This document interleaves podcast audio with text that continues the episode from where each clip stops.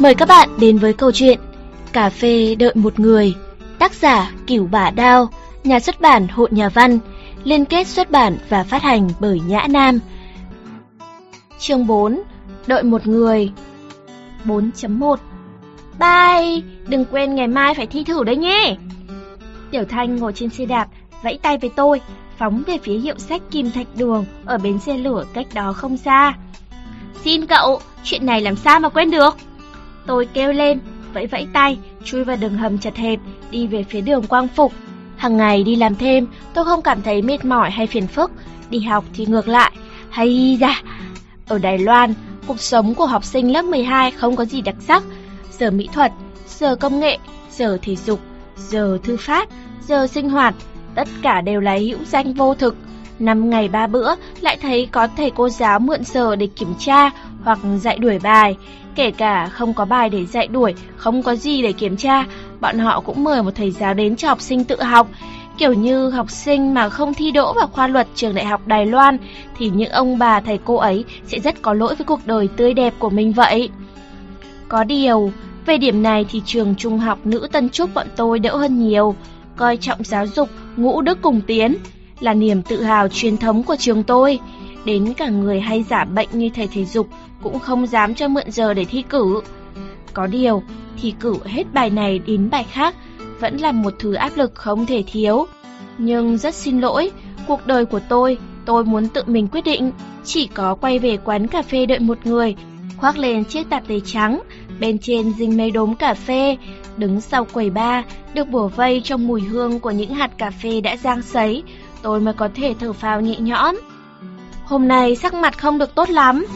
Albert hiếm khi nào hỏi han như thế. Albert thường xuyên không nói một lời, kể cả đến lúc đóng cửa quán mà cô vẫn như người câm thì tôi cũng không lấy làm lạ.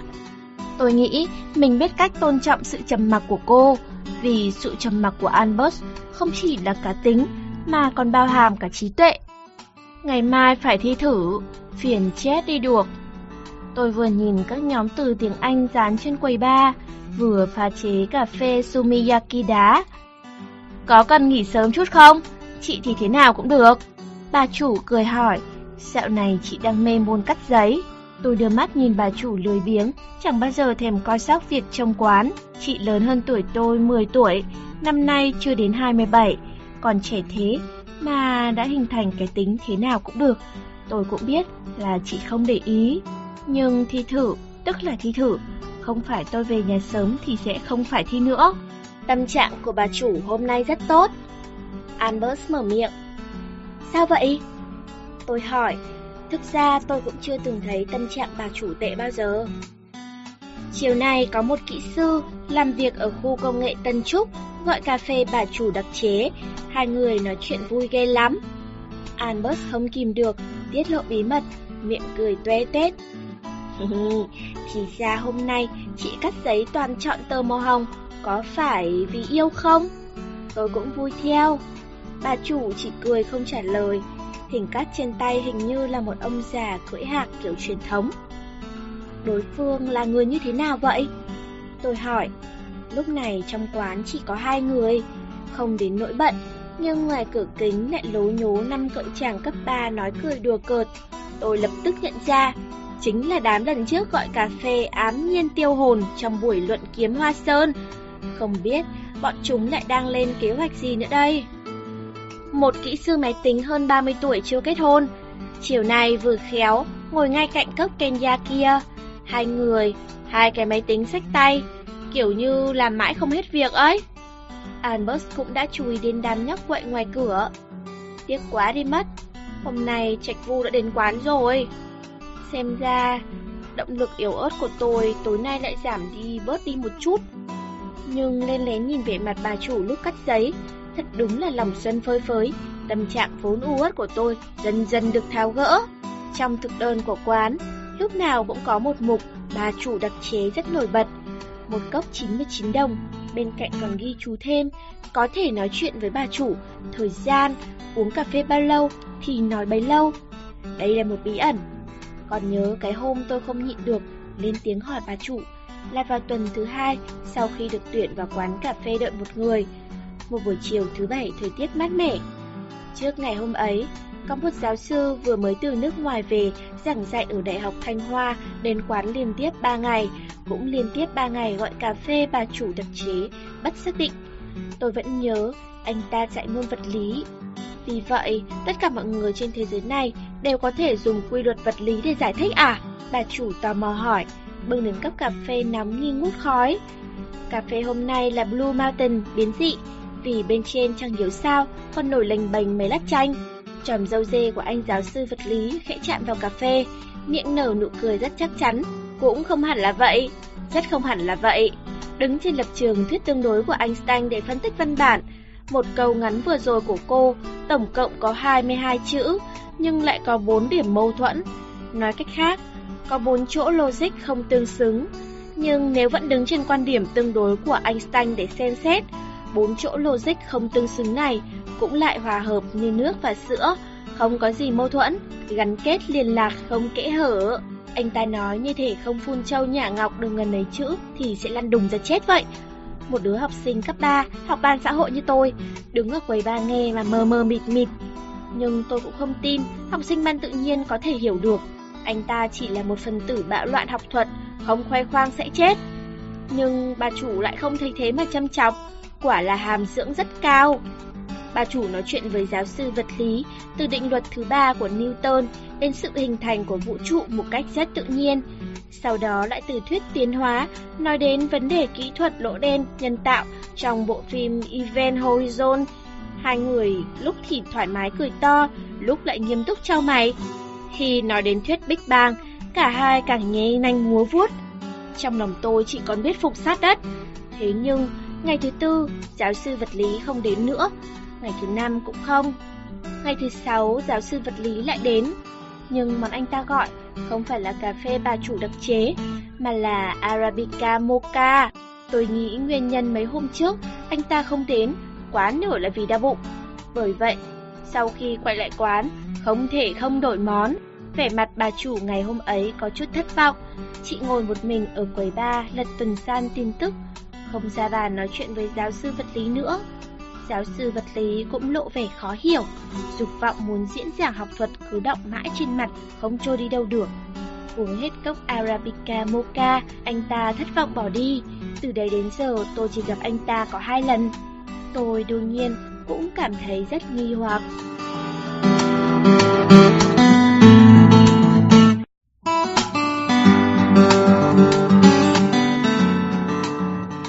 bốn chấm hai. Bà chủ quán có gương mặt xinh xắn, gần như không hề trang điểm của tôi còn rất trẻ, vì gọi bằng hai chữ bà chủ. Nhưng hành vi cử chỉ lại giống một nghiên cứu sinh lớp tiến sĩ không dự định viết luận văn hơn. Ngày ngày, chị đều ở trong quán xem tạp chí, đọc sách, làm bài tập thủ công của học sinh tiểu học, kiểu như làm đèn lồng hoặc dùng ống hút đựng dựng nhà. Chưa bao giờ thấy chị rót cho khách một cốc cà phê hay thu dọn bát đĩa mà khách hứa đã dùng. Phần duy nhất có thể tính như coi sóc việc quán đại khái là bà chủ thi thoảng sẽ mang một vài món đồ bày biện nhỏ xinh đến trang trí, nhưng cũng không thể coi là công trình gì đáng kể. Nhưng mỗi ngày bà chủ đều tự tay chuẩn bị một chút nguyên liệu cà phê đặc thù, sẵn sàng pha hai cốc. Tên đầy đủ của món cà phê ấy là cà phê bà chủ đặc chế bất xác định, gọi tắt là cà phê bà chủ đặc chế. Sở dĩ có ba chữ bất xác định là vì kỹ thuật pha cà phê của bà chủ còn không ổn định hơn cả tôi. Bộ dạng bà chủ dùng máy cầm tay nghiền cà phê rất giống bọn thỏ ngọc dã thuốc trên cung trăng, vừa vụng về lại vừa đáng yêu.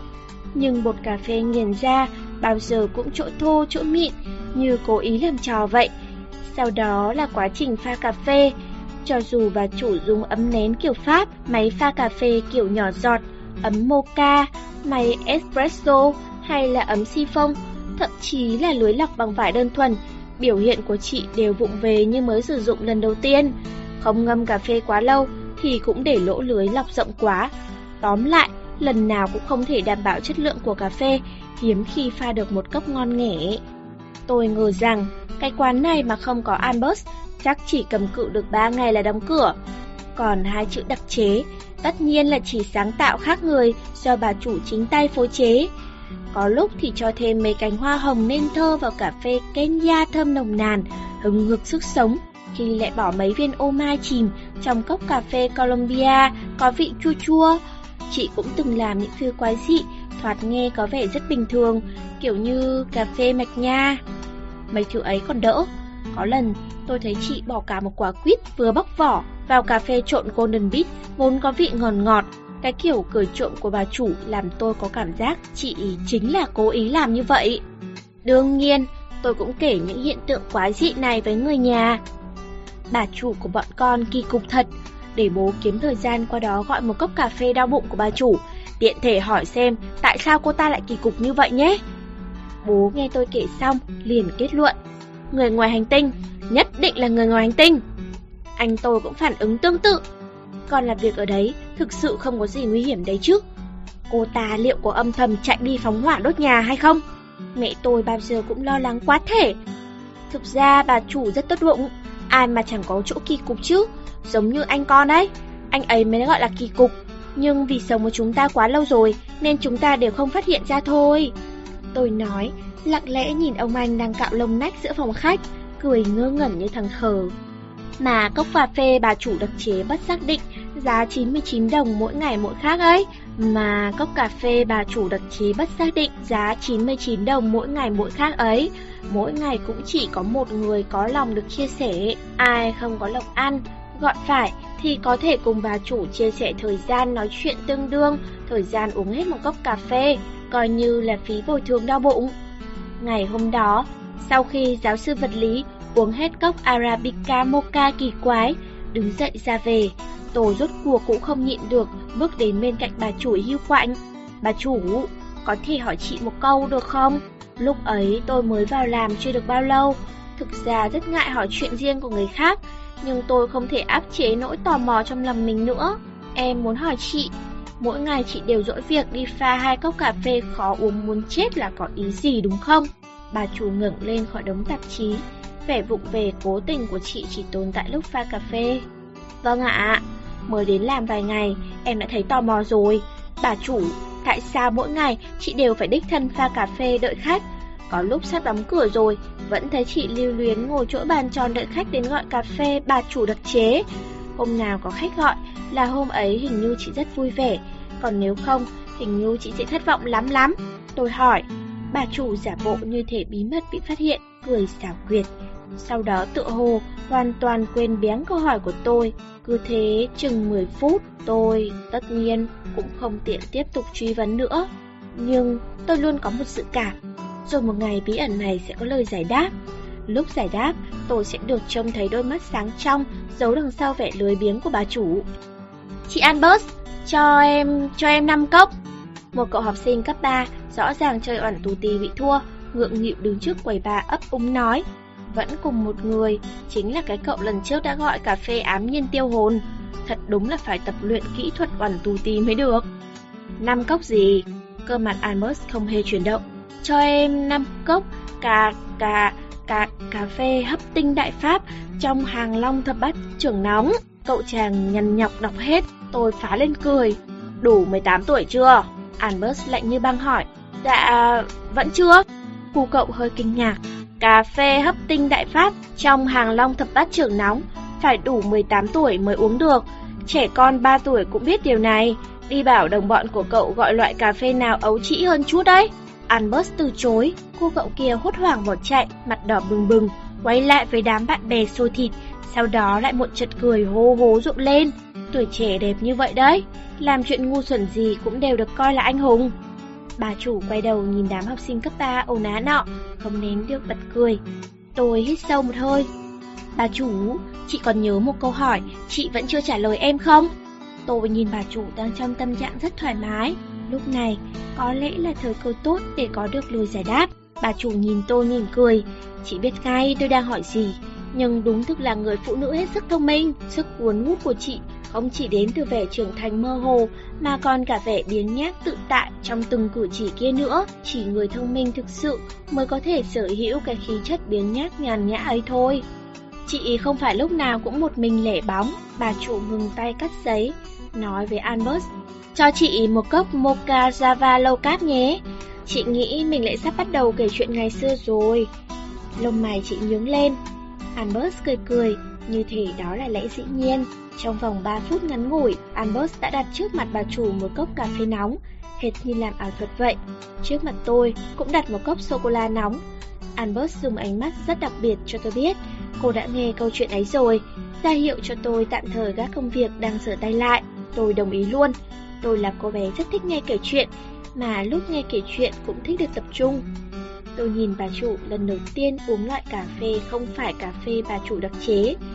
So với sô-cô-la nóng của tôi, mùi thơm của cà phê lầu cát có vẻ nhạt hơn phần nào, nhưng nhẹ nhàng khoan khoái, không có gánh nặng, rất giống cuộc đời của bà chủ trong tưởng tượng của tôi. Có lẽ quan sát này cũng có thể thành một mục nhỏ trong cuốn sổ ghi chép cà phê cá tính vĩ đại của tôi. Cách đây rất lâu, chị cũng giống như Albert, là một người không uống cà phê.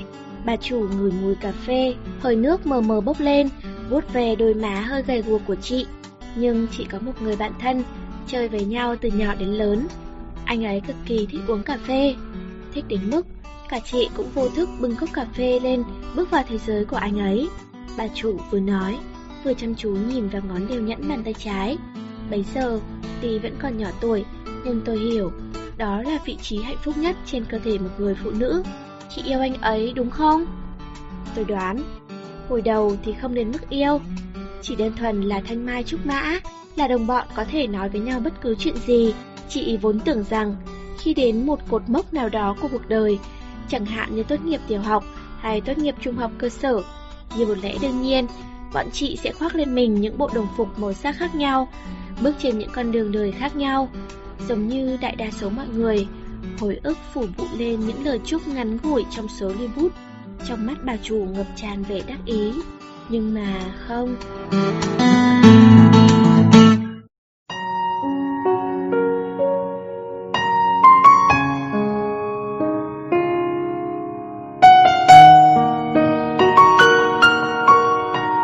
bốn chấm ba. Cha mẹ anh ấy bất hạnh qua đời vì tai nạn xe cộ trong ngày bọn chị tốt nghiệp tiểu học. Khi mọi người đều đang giả vờ khóc lóc để tăng thêm cảm xúc cho lúc phân ly, chị thấy cô giáo đi tới bên cạnh anh ấy, nói mấy câu gì đó. Anh ấy nghe xong, liền bàng hoàng luống cuống chạy một mạch từ hội trường đến bệnh viện. Chị không hiểu, bèn hỏi cô giáo nguyên nhân tại sao. Sau khi biết chuyện, chị không kìm lòng nổi, bắt đầu khóc rống lên, khóc suốt mấy ngày liền. Mỗi tối nhắm mắt lại ngủ, dường như đều trông thấy anh ấy mặc áo tang, bất lực quỳ ở góc cáo biệt trong tang lễ. Cảm giác đau khổ không tài nào ngủ nổi.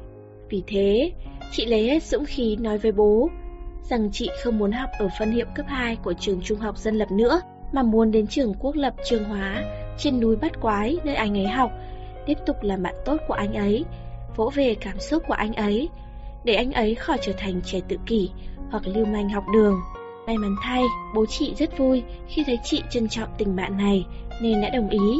Lên cấp hai, anh ấy phải nương nhờ họ hàng, không có tiền ăn, những bữa trưa đủ dinh dưỡng. Vậy là hàng ngày chị mang ở nhà đi hai phần cơm hộp chia cho anh ấy cùng ăn. Anh ấy học kém, lại còn ham chơi. Buổi tối chị liền áp giải anh ấy đến nhà, làm gia sư cho anh ấy, dạy đến khi anh ấy không muốn biết cũng phải biết thì thôi. Còn anh ấy, chính trong những buổi học thêm đó, đã thấy đủ các loại dụng cụ pha chế cà phê bày biện trong nhà chị. Những thứ ấy toàn là bảo bối do ông bố thích uống cà phê của chị sưu tầm. Lần nào anh ấy cũng tò mò do dẫm, bố chị cũng nhiệt tình dốc túi truyền dạy cho anh ấy đủ loại kiến thức về cà phê, như cách phân biệt hạt cà phê ngon dở, thậm chí còn cùng anh ấy ngồi xổm trong vườn, dùng vỏ hộp sữa tự ràng lấy hạt cà phê sống, giống như những người bạn vong niên vậy. Đến kỳ thi lên cấp ba, đúng là một cơn ác mộng đối với chị, không hiểu vì căng thẳng quá độ hay ăn phải đồ ô thiu. Đến ngày thi thứ hai, chị bị viêm dạ dày cấp tính, gần như không thể cầm cự nổi trong trường thi. Thành tích đương nhiên không được tốt, lúc điền nguyện vọng buộc phải coi trường tư là lựa chọn duy nhất. Còn anh ấy, anh ấy thực sự rất thông minh. Điểm số thi lên cấp của anh ấy cao hơn điểm đầu vào của nguyện vọng một là trường cấp ba Trường Hóa những năm mươi điểm. Chị nghĩ đã đến lúc phải nói lời tạm biệt rồi. Nói thực lòng, chị buồn lắm. Lúc đó chị thiết tha hy vọng bố chị vẫn chưa dạy hết các bài về cà phê. Như vậy, chị mới có thể thỉnh thoảng trông thấy bóng dáng anh ấy vào buổi tối sau giờ tan học. Nhưng trong ngày đầu tiên trình diện và huấn luyện học sinh mới ở trường cấp ba tư thục, chị đã giật mình. Lâu lắm mới gặp, sau này phải nhờ đệ nhất mỹ nhân của trường chỉ dạy nhiều. Anh ấy mặc sơ mi trắng, quần dài màu cà phê, cười hì hì, đeo cặp sách bằng vải bố màu xanh lam, đang đứng ở cổng trường đợi chị. Sau đó, cúi người thật sâu.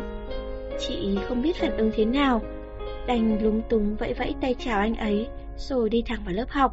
Hồi tưởng lại, lúc đó chị căn bản không hiểu cảm xúc trong lòng mình là một thứ được gọi là yêu. Chị vẫn đơn thuần cho rằng bọn chị sẽ là bạn tốt cả đời. Sau đó thấy mỗi ngày tan học, anh ấy đều vội vội vàng vàng đạp xe đi đâu. Chị mới biết, thì ra để chi trả khoản vay đóng học phí cao ngất ngưởng của trường trung học tư thục, tối tối anh ấy đều phải đến quán cà phê làm thêm. Cũng là coi như học xong có chỗ dùng. Bố chị biết chuyện, còn rất đắc ý vì đồ đệ hơn thầy. Thỉnh thoảng, chị cũng đến quán cà phê ấy làm bài tập. Chủ quán và các học sinh vừa học vừa làm ở đó đều khen tay nghề anh ấy giỏi nhất quán. Khách hàng rất hài lòng. Đệ nhất mỹ nữ trường ta, xin hỏi hôm nay cô muốn uống gì? Bản quán mời khách. Lúc nào anh ấy cũng cười hì hì, mặc tạp dề trắng, khom người hỏi chị, cố ý làm ra vẻ quý ông lịch thiệp. Tùy, chị muốn nói, nếu anh ấy đã mời thì cứ tùy thôi. Mỗi lần anh ấy lại bưng ra một loại cà phê phong vị khác nhau: Latte, Mocha, Espresso, Colombia, Verona. Còn chú đáo kèm thêm một lát bánh kem nhỏ. Xét về kỹ thuật tuyệt đối không thua kém Anbox chút nào. Mặc dù lưỡi chị không mẫn cảm cho lắm, nhưng lần nào chị cũng cảm giác được đằng sau mùi vị khác nhau của mỗi cốc cà phê có một thứ đặc biệt nho nhỏ ẩn giấu trong tay nghề của anh ấy. Có điều, chị vẫn chưa biết thứ đặc biệt nho nhỏ ấy quý giá đến nhường nào. Vì vậy, lên lớp mười một chị có bạn trai, một anh học lớp mười hai, cao to đẹp trai, cưỡi mô tô màu đỏ, mặc quần bò gắn đinh tán đặt làm riêng đi học. Có thể nói là giấc mơ trong lòng mọi nàng thiếu nữ. Xin lỗi, chị nói. Không cần xin lỗi, cậu chưa bao giờ hứa hẹn gì với mình, anh ấy nói. Chị khóc. Xin lỗi, không cần xin lỗi. Có một số chuyện vừa bắt đầu đã được quyết định sẵn rồi, cố gắng cũng vô dụng thôi. Anh ấy cố kìm nén, không để nước mắt rơi xuống. Xin lỗi, chị úp mặt vào hai lòng bàn tay. Không cần xin lỗi, có điều cậu phải hiểu, có một số chuyện dẫu một vạn năm sau cũng sẽ không thay đổi. Anh ấy kiên định nói, mình sẽ mãi mãi chờ cậu làm cô dâu của mình. Chị nghĩ mình đã làm trái tim anh ấy tổn thương sâu sắc. Tuy rằng chị vẫn thấy anh ấy miễn cưỡng giận ra nụ cười, khom lưng xuống, chìa tay ra, hỏi như một quý ông. Đệ nhất mỹ nữ trường ta, xin hỏi hôm nay cô muốn uống gì? Bản quán mời khách.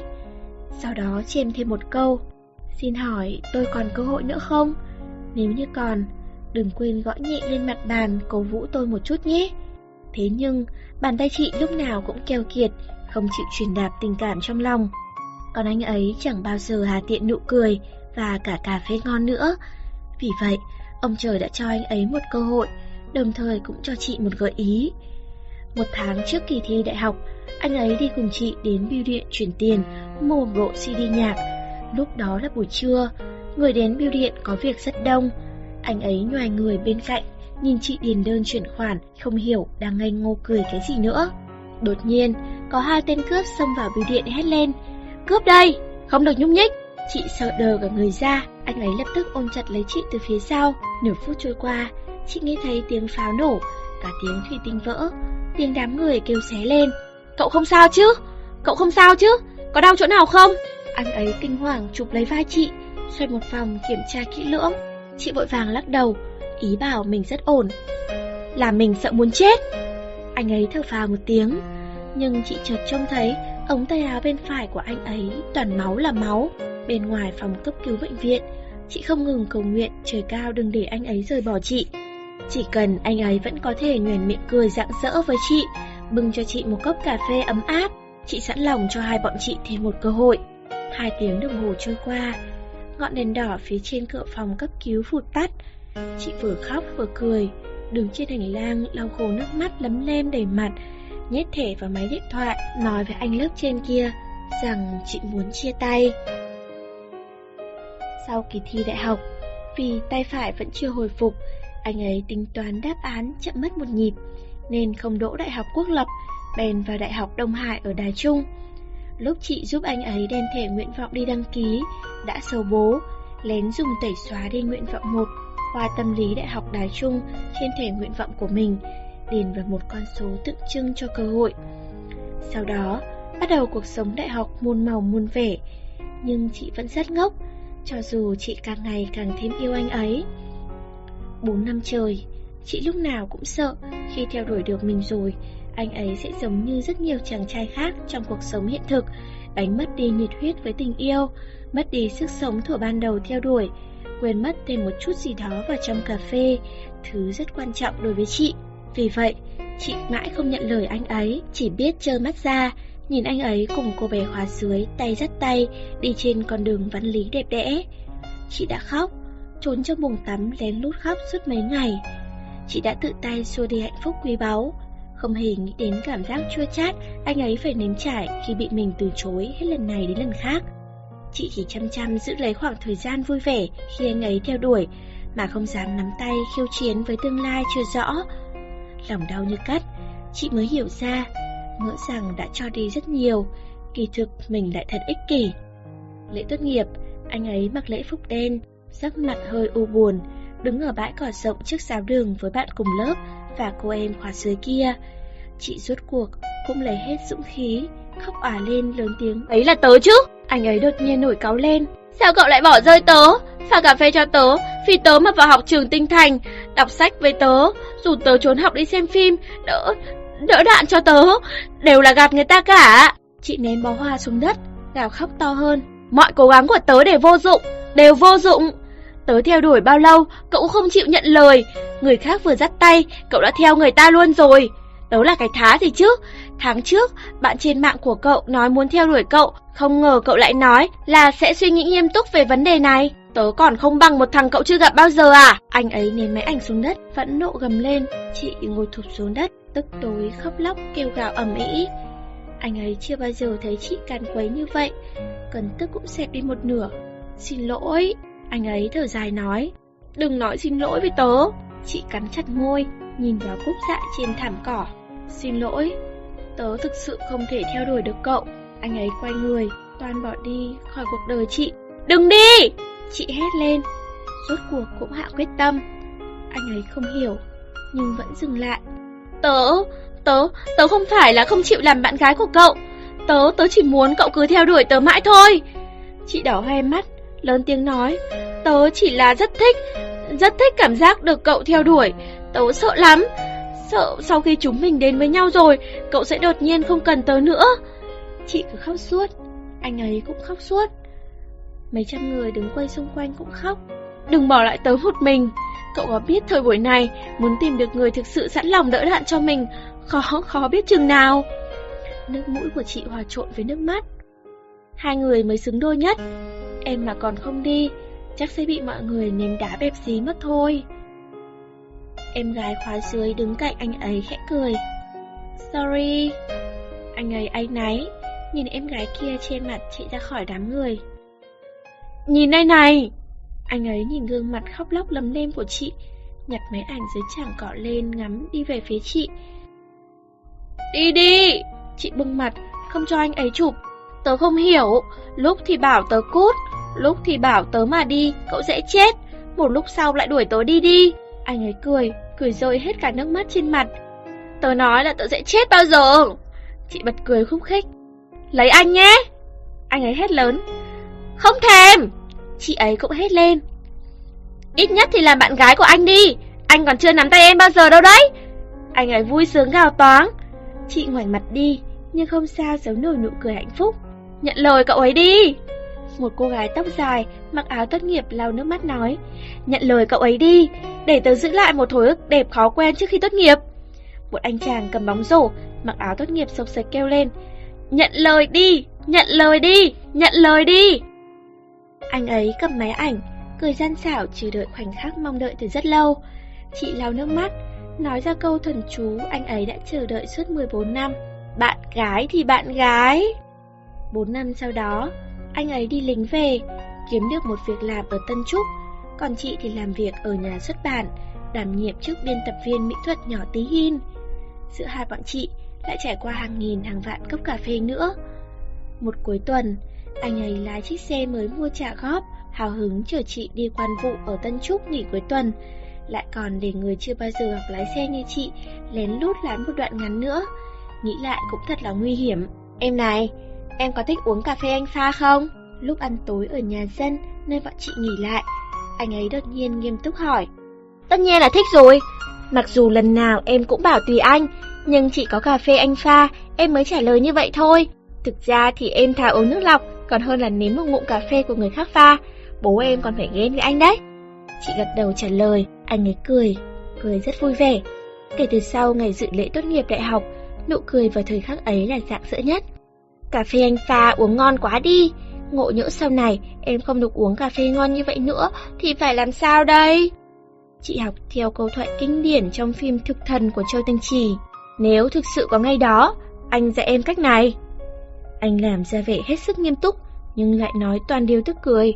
Em cứ mở một quán cà phê, cả ngày pha một đống các loại cà phê lung tung bậy bạ, đặt tên là cà phê bà chủ đặc chế, sau đó mỗi lần pha một khác. Điểm giống nhau duy nhất chắc là điều khó uống muốn chết đi được nhỉ. Kế đó quy định rằng loại cà phê lởm ấy mỗi ngày chỉ bán hai cốc, một cốc cho khách, một cốc phải mời bà chủ. Nếu gọi cà phê bà chủ đặc chế thì có thể nói chuyện với mỹ nữ đệ nhất thế giới. Thời gian nói chuyện đúng bằng thời gian uống một cốc cà phê. Vô vị quá, ai mà đi gọi loại cà phê ấy chứ? Làm vậy há phải là tự đập vỡ bảng hiệu của quán mình à? Chị phá lên cười. Chẳng vô vị tẹo nào đâu. Nếu như có một người mỗi ngày đều không quản mưa gió, kể cả đi đường gặp phải tuyết rơi, kể cả lái xe gặp phải voi rồng, kể cả động đất làm con đường trước mặt nứt toác, anh ta vẫn khắc phục hết mọi khó khăn, gõ cửa quán em, bẽn lẽ nói bà chủ đặc chế hai cốc. Anh càng nói lại càng nghiêm túc, nghiêm túc đến mức mũi chị bắt đầu thấy cay cay. Vậy thì anh ta chính là chân mệnh thiên tử tiếp theo của em đấy. Khi gặp một người như thế, em nhất định phải trân trọng anh ta, đừng để anh ta dễ dàng bỏ chạy mất. Vì người như thế chính là người gánh vác sứ mệnh được anh ủy thác, mang theo sự lưu luyến của anh. Anh ấy cười, nhưng chị lại khóc. Sau đó cứ ra sức đấm anh ấy, mắng mỏ anh ấy, bảo anh ấy không được nói bậy nói bạ, hại chị đang đi nghỉ yên lành, vô duyên vô cớ khóc mỏi cả mắt. Tối hôm ấy, do núi lướt trên cơn mưa bụi, anh đứng ngoài cửa mời chị đi chơi đêm. Trước khi ra cửa, chị nhìn lên lịch ngày mùng một tháng tư. Em cảnh cáo anh, cầu hôn trong ngày nói dối là em sẽ giận lắm đấy. Chị đập mạnh vào đầu anh ấy. Cho dù chị đã từ chối lời cầu hôn của anh ấy một trăm lần, anh ấy nhoẻn cười ra vẻ thần bí, xòe dọc ô.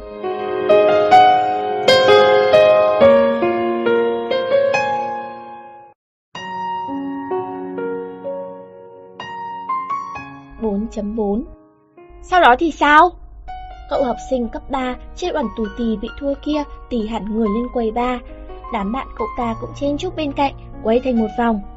Không biết từ đoạn nào của câu chuyện, cả đám đã túm tụm lại đây. Vừa gọi lung tung cũng kéo ghế xích lại gần, xỏng tai lắng nghe. Còn Sumatra chẳng biết từ lúc nào đã được bà chủ ôm vào lòng, ngủ say tít. Sau đó, chị ở đây, đợi một người. Bà chủ cười, không có nước mắt, cũng không có vẻ gì bi thương. Nhưng tôi lại khóc. Tôi không biết nên nở miệng thế nào để hỏi anh ấy cuối cùng ra sao. Nhưng tôi biết tại sao bà chủ lại mở ra quán cà phê cơ hồ như để ăn không ngồi rồi này. Tại sao trên thực đơn lại có một món cà phê bà chủ đặc chế. Vậy là đủ rồi. Cô ơi, tại sao khi kể lại những chuyện này cô chẳng khóc gì cả? Cô cậu học cấp ba kia hỏi, động tác lén lén ngẩng đầu lên để nước mắt trôi ngược vào trong của cậu ta đã bị tôi phát hiện từ sớm. Hồi ức rất đẹp, tại sao lại phải khóc chứ? Bà chủ vẫn nhìn ngắm ngón đeo nhẫn bàn tay trái trống trơn, cười cười như nắng. Còn nữa, tôi không phải cô các cậu, tôi là bà chủ. Cẩn thận, tôi bảo Albert cho thuốc chuột vào cà phê đấy. Bà chủ cố ý nanh nọc trừng mắt lên với đám nam sinh cấp ba kia. Bà chủ, Chị còn trẻ như vậy mà đã thành bà cô quọ quọ rồi, bọn em nhất định sẽ giúp chị. Một cậu tóc húi cua dũng cảm nói, suýt chút nữa bị bàn tay bà chủ đánh trúng. Giúp cái gì? Cú chặt tay thứ hai của bà chủ cũng trượt. Giúp đi dán áp phích chứ còn gì. Cậu chàng tóc cua dùng chiêu tay không tiếp vũ khí, đỡ đòn từ tay bà chủ. Dán áp phích thế nào? Bà chủ lấy làm tức cười. Tìm người dũng cảm, thích uống cà phê sợi ạc, vượt qua một trăm cốc, có thể rước bà cô quạo quọ trẻ nhất thế giới về nhà.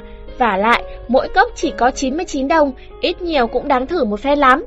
Một cậu trông như quả dưa hấu phụ họa. Học sinh cấp ba bây giờ thật đáng yêu quá đi. Bà chủ buộc lòng thu tay lại, sau đó đột nhiên chém vào đầu quả dưa hấu, khiến cậu ta kêu lên oai oái. Tôi nhìn bà chủ. Một câu chuyện đẹp biết chừng nào, may mắn sao, tôi có thể làm việc trong quán cà phê này, cùng bà chủ đợi chân mệnh thiên tử của chị, rồi đến một ngày, anh ấy sẽ mang theo lời chúc phúc và sứ mệnh của một anh ấy khác trên thiên đường. Đến đây cùng chị uống cốc cà phê khó uống, nhưng tràn đầy niềm chờ mong hạnh phúc kia. Cũng hy vọng, nhờ bóng của đoạn lịch sử quán lãng mạn này, tôi cũng có thể đợi được một người ấy của cuộc đời mình. Ừm, tôi muốn một cốc bà chủ đặc chế. Vừa gọi lung tung vuốt phẳng vạt áo, cố làm ra vẻ sầu muộn đi tới. Tất cả chúng tôi đều trợn trừng mắt lên nhìn ông ta. Ông ta đành ho khan mấy tiếng, làm bộ như chưa từng nói câu ấy. Rác rưởi chung quy vẫn là rác rưởi, chỉ muốn kiếm món hời có sẵn, không đáng thông cảm chút nào.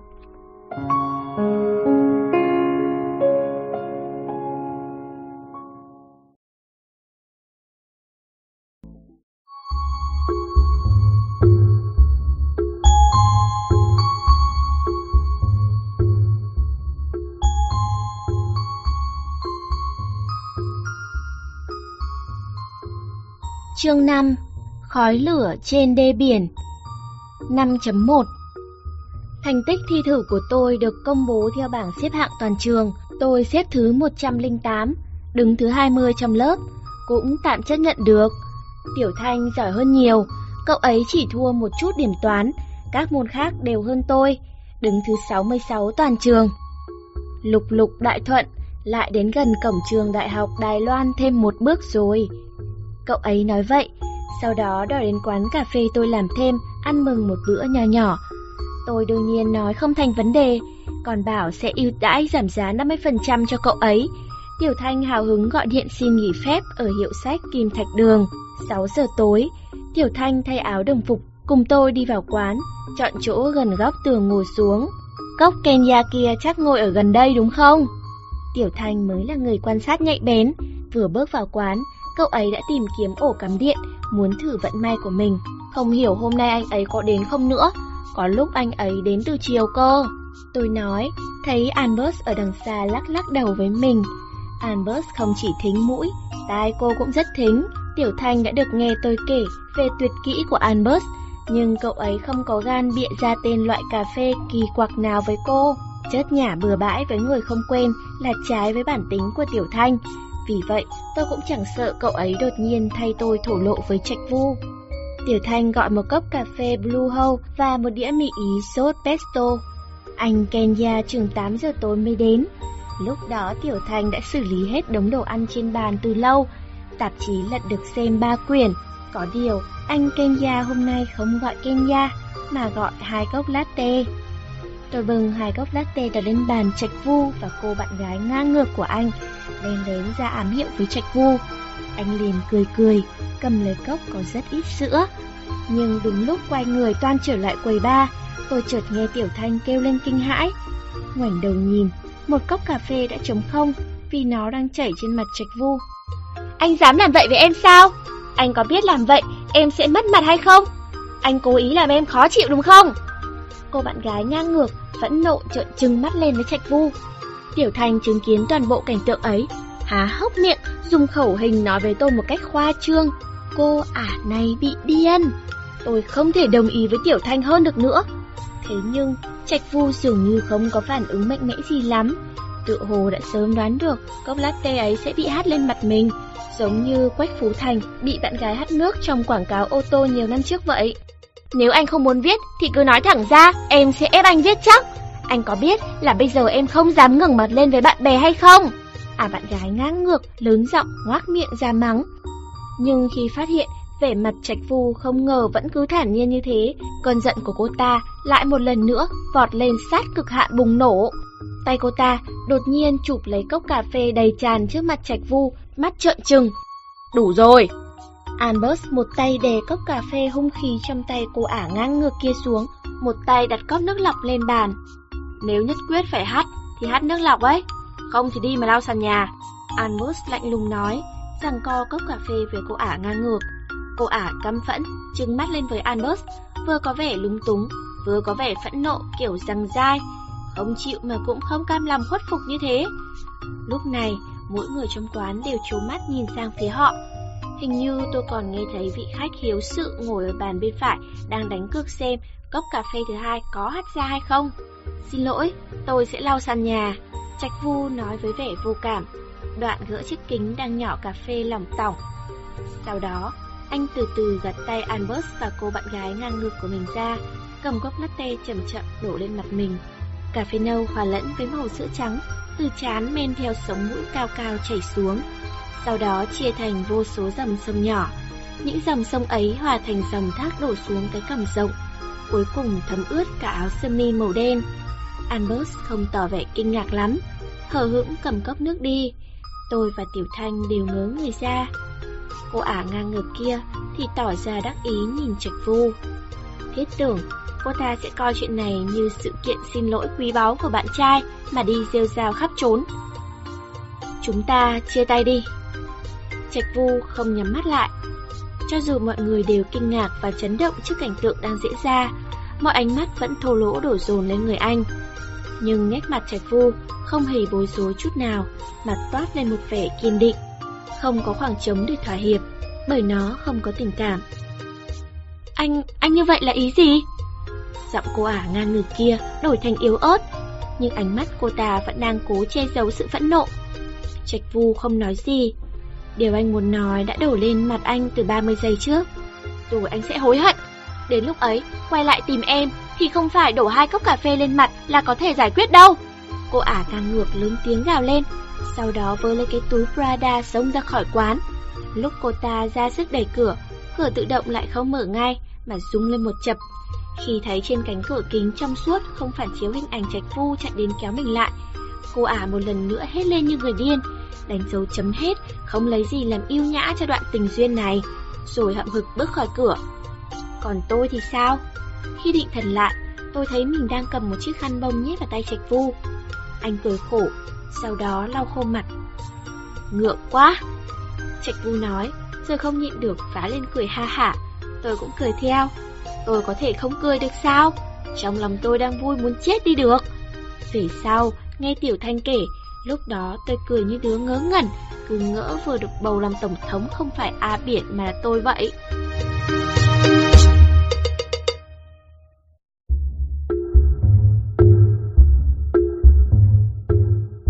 năm chấm hai. Tôi và Trạch Vu cùng lau sàn nhà và bàn ghế xong xuôi, anh mời tôi một cốc cappuccino. Còn anh đương nhiên là gọi Kenya. Tại sao lại chia tay? Tôi hỏi. Không nên chia tay à? Anh đáp. Rất nên đấy chứ. Em hỏi sai. Tại sao anh lại phải dùng cách ấy để đưa ra lời đề nghị chia tay? Tôi hỏi. Học trong một quyển tiểu thuyết mạng. Anh cười. Hả? Quyển nào thế? Tôi tò mò. Đùa đấy. Đằng nào thì anh là người đưa ra đề nghị chia tay. Trong lòng cũng hơi áy náy. Với lại, chuyện dùng bàn phím viết thư là anh biết rõ trên núi có hổ, nhưng vẫn cố tình đi lên. Con hổ đã cắn anh một phát rồi, cũng không ngại cho nó cắn thêm phát nữa. Như vậy, áp lực trong lòng anh sẽ được giải tỏa đi nhiều. Anh chăm chú nhìn cái áo sơ mi ướt, sau đó cởi thêm hai cúc áo nữa. Phiên dịch ra, đại khái là áo ướt thì cũng ướt rồi, hắt thêm lần nữa cũng chẳng sao. Sau đó, tôi nhớ lại tuần trước nữa, Albert từng nói với tôi, trong tình yêu không có chỗ cho áy náy. Xét cho cùng, Albert vẫn là ngầu nhất. Thế sao lúc đầu anh lại ở bên một cô gái có tính cách mãnh liệt như thế? Tôi hỏi, khóa hai chữ ngang ngược trong cổ họng. Anh quen cô ấy trên forum chia sẻ tài liệu của trường đại học giao thông. Ở trên mạng, cô ấy rất dịu dàng mềm mỏng. Sau này gặp mặt cảm thấy hơi nhõng nhẽo một chút, cũng không có gì. Anh kể, thế là bọn anh yêu nhau. Thế mới nói, trên mạng đúng là ngọa hổ tàng long mà. Hổ cái và khủng long, cả hai thứ ấy đều khiến người ta không thể rút lui toàn thây. Sau đấy thì sao? Về sau tại sao lại trở nên không dịu dàng mềm mỏng nữa vậy? Tôi hỏi, tôi phải ghi lại cô ả thích uống latte này có tật xấu gì. Thì giống như cà phê ấy, cà phê ngon mấy mà để lâu cũng khó tránh khỏi biến chất mà. Anh còn cố ý thở dài một tiếng. Lúc này, Trạch Vu nhìn hình ảnh phản chiếu trong vách kính, phát giác Tiểu Thanh đang nháy mắt ra hiệu với tôi. Biết được cậu ấy là bạn tôi, bèn ngoảnh đầu lại vẫy tay với Tiểu Thanh. Tiểu Thanh lúng túng úp mặt vào tờ tạp chí lá cải. Vậy đơn giản lắm mà, lần sau chọn nước đun sôi là được rồi, để lâu mấy cũng vẫn là mùi vị đó. Nước sôi để lâu sẽ ấm, nước ấm để lâu sẽ lạnh, nhiệt độ khác nhau, cảm giác sẽ không giống nhau nữa. Nước nguội thì sao? Để lâu mấy cũng vẫn là nước nguội, anh không thích uống nước nguội. Từ sau lần nói chuyện ấy, tôi bắt đầu cố gắng suy nghĩ xem mình có thể nào là một cốc nước nguội hay không. Thỉnh thoảng còn trưng cầu cả ý kiến của những người quan trọng. Người đầu tiên là bố. Bố, nếu yêu cầu bố hình dung con gái bố và một loại đồ uống, bố sẽ chọn loại nào? Tôi lấy bánh kem nhỏ bán không hết ở quán mang về, bày lên bàn. Đồ uống à? Cái này khó ra phết đấy. Bố tiện tay cầm một miếng bánh nhét vào miệng. Nhanh lên, nhanh lên bố. Bố đã sinh ra tôi thì cũng phải có chút trách nhiệm với việc nuôi tôi lớn lên giống loại đồ uống nào chứ. Bố con không đọc nhiều sách cho lắm, không biết hình dung đâu. Bố nhồm nhoàm đáp lời. Mắt bố từ đầu đến giờ không rời khỏi màn hình tivi, trăm lần như một toàn là chương trình nói chuyện của các nhân vật chính trị. Mỗi lần xem chương trình chính trị, bố tôi sẽ rơi vào trạng thái ngủ đông, không mấy cảm hứng với các kích thích của thế giới bên ngoài. Thật đúng là lãng phí miếng bánh kem dâu tây ngon lành của tôi. Có điều, giờ bố tôi đã đỡ hơn nhiều rồi. Nhớ lại các cuộc khẩu chiến kịch liệt trước kỳ bầu cử tổng thống hồi đầu năm nay, nét mặt bố tôi lúc ngồi đờ ra trên sofa làm tôi còn tưởng bố ấy trúng gió nữa. Vấn đề người và đồ uống này hình như thực sự rất khó. Xem ra phải cần đến người thông minh như tôi giúp bố gợi ý mới được. Bố, giả sử con gái bố muốn biến thành một loại đồ uống, bố mong đó là loại nào? Tôi hỏi như vậy chắc là được rồi chứ nhỉ? Hỏi vớ hỏi vẩn, sao bố lại mong con gái bố biến thành một lon đồ uống được? Bố tôi rất có nghĩa khí. Được rồi, nếu bố mong rằng trên thế gian này có một loại đồ uống là con gái bố, bố sẽ mong đó là loại nào? Tôi lại tiếp tục đi đường vòng. Trên gương mặt bố tôi, chỗ thì ánh xanh, chỗ thì ánh vàng, toàn là ánh sáng hắt ra từ màn hình tivi. Whispy, bố lại nhét vào miệng một miếng bánh kem nhai nhồm nhoàm. Tôi trầm mặc. Một lúc lâu sau, chương trình chuyển sang quảng cáo. Sao không hỏi tại sao con lại làm một chai Whispy? Bố tôi định thần lại, đưa mắt nhìn tôi. Con không muốn biết. Tôi chưa định thần được sau phen bàng hoàng chẳng khác nào sét đánh, linh hồn vẫn lơ lửng bên ngoài. Sanyo, bố tôi bổ sung. Dạ, tôi vẫn đang hoảng hốt, chưa hồi phục khỏi cơn kinh hãi. Chỉ có Whispy chính hãng Sanyo mới có thể là con gái bố. Bố nhấn mạnh. Con không muốn nghe, không muốn nghe. Tôi bịt tai, hết toáng chạy lên tầng, hoàn toàn không muốn biết mối quan hệ giữa tôi và cái loại đồ uống Whispy kia. Đó chỉ là một loại nước uống bổ sung năng lượng sản xuất bởi công ty Sanyo ở Cao Hùng, Đài Loan thôi. Sau đó là ông anh tôi. Anh, nếu anh buộc phải dùng một loại đồ uống để hình dung em, anh sẽ dùng loại nào? Tôi vỗ vai anh trai, cổ vũ ông anh ngốc nghếch của mình, vận dụng bộ não đã lâu không dùng đến cho tốt. Cái đám con gái tơ tưởng yêu đương chúng mày, suốt ngày thích làm trắc nghiệm tâm lý. Thật đúng là đáng thương, đáng thương quá. Chẳng bằng xuống hầu bố xem khẩu chiến chính trị còn hơn, ít nhiều cũng học được cách kể mấy chuyện cười thăm nho. Chực chực, anh tôi còn thở dài thươn lượt, lấy chăn bông quấn quanh người kêu lên. Còn không ngẫm lại bản thân mình xem, hồi lên cấp hai, ông anh tôi một độ tưởng rằng mình là ninja, suốt ngày lén la lén lút muốn tàng hình, lại còn bám dịt lấy bố hỏi xem nhà chúng tôi có huyết thống của ninja phái Iga bên Nhật hay không. Nói chung là làm đủ mọi chuyện ngu ngốc mà con nhà người ta chỉ làm mấy năm đầu tiểu học. Coi như anh thông cảm em nam tơ tưởng yêu đương, nói cho em biết rốt cuộc là loại đồ uống nào đi. Tôi giơ chân đạp ông anh đang cuốn mình trong chăn bông, dẫm thật lực. Ha ha, đã thừa nhận là mình thiếu nữ hoài xuân tơ tưởng yêu đương, vậy thì ban cho em một ly xuân tiểu nhé. Toàn thân anh trai tôi run lên vì cười. Xuân tiểu có phải là rượu đâu, anh nghiêm túc cho em. Tôi đấm một phát lên chăn bông. Được rồi, được rồi, loại đồ uống thích hợp nhất cho thiếu nữ đang mơ mộng yêu đương tất nhiên là nước đào ép tràn ngập hương vị tình yêu quảng cáo trên tivi rồi. Lý Lệ Trân chẳng phải đã đóng một bộ phim gọi là Mùa Đào Mận Chín đấy à? Chính là ý này đó. Vẻ mặt ông anh tôi rất nghiêm túc, nghiêm túc đến mức tôi rất muốn giết anh ta luôn. Người mẹ sinh tôi ra trên đời đương nhiên cũng không thể bỏ qua. Mẹ, nếu mẹ nhất định phải sinh ra một loại đồ uống, mẹ sẽ sinh ra loại nào? Tôi đang trong bếp giúp mẹ thái củ cải. Bố con nói rồi còn gì, Whispy ấy. Mẹ tôi trả lời không hề để tâm, đoạn đậy nắp nồi lại, mùi thơm lan tỏa. Whispy! Tôi rất kinh hãi, gần như không nói được lời nào. Bố con muốn thì mẹ sinh cho ông ấy thôi. Mẹ trả lời, giọng điệu ngọt ngào nhưng nội dung tàn khốc. Xem ra, không ngờ anh trai lại là người tử tế với tôi nhất trong cái nhà này. Thế nhưng, mặc kệ là Whispy hay nước đàm mật ép, ít nhất tôi đã xác định được mình không phải là cốc nước nguội mà Trạch Vu không thích. Nhưng tôi hoài nghi A Thác chính là một cốc nước nguội không mùi không vị trăm phần trăm luôn.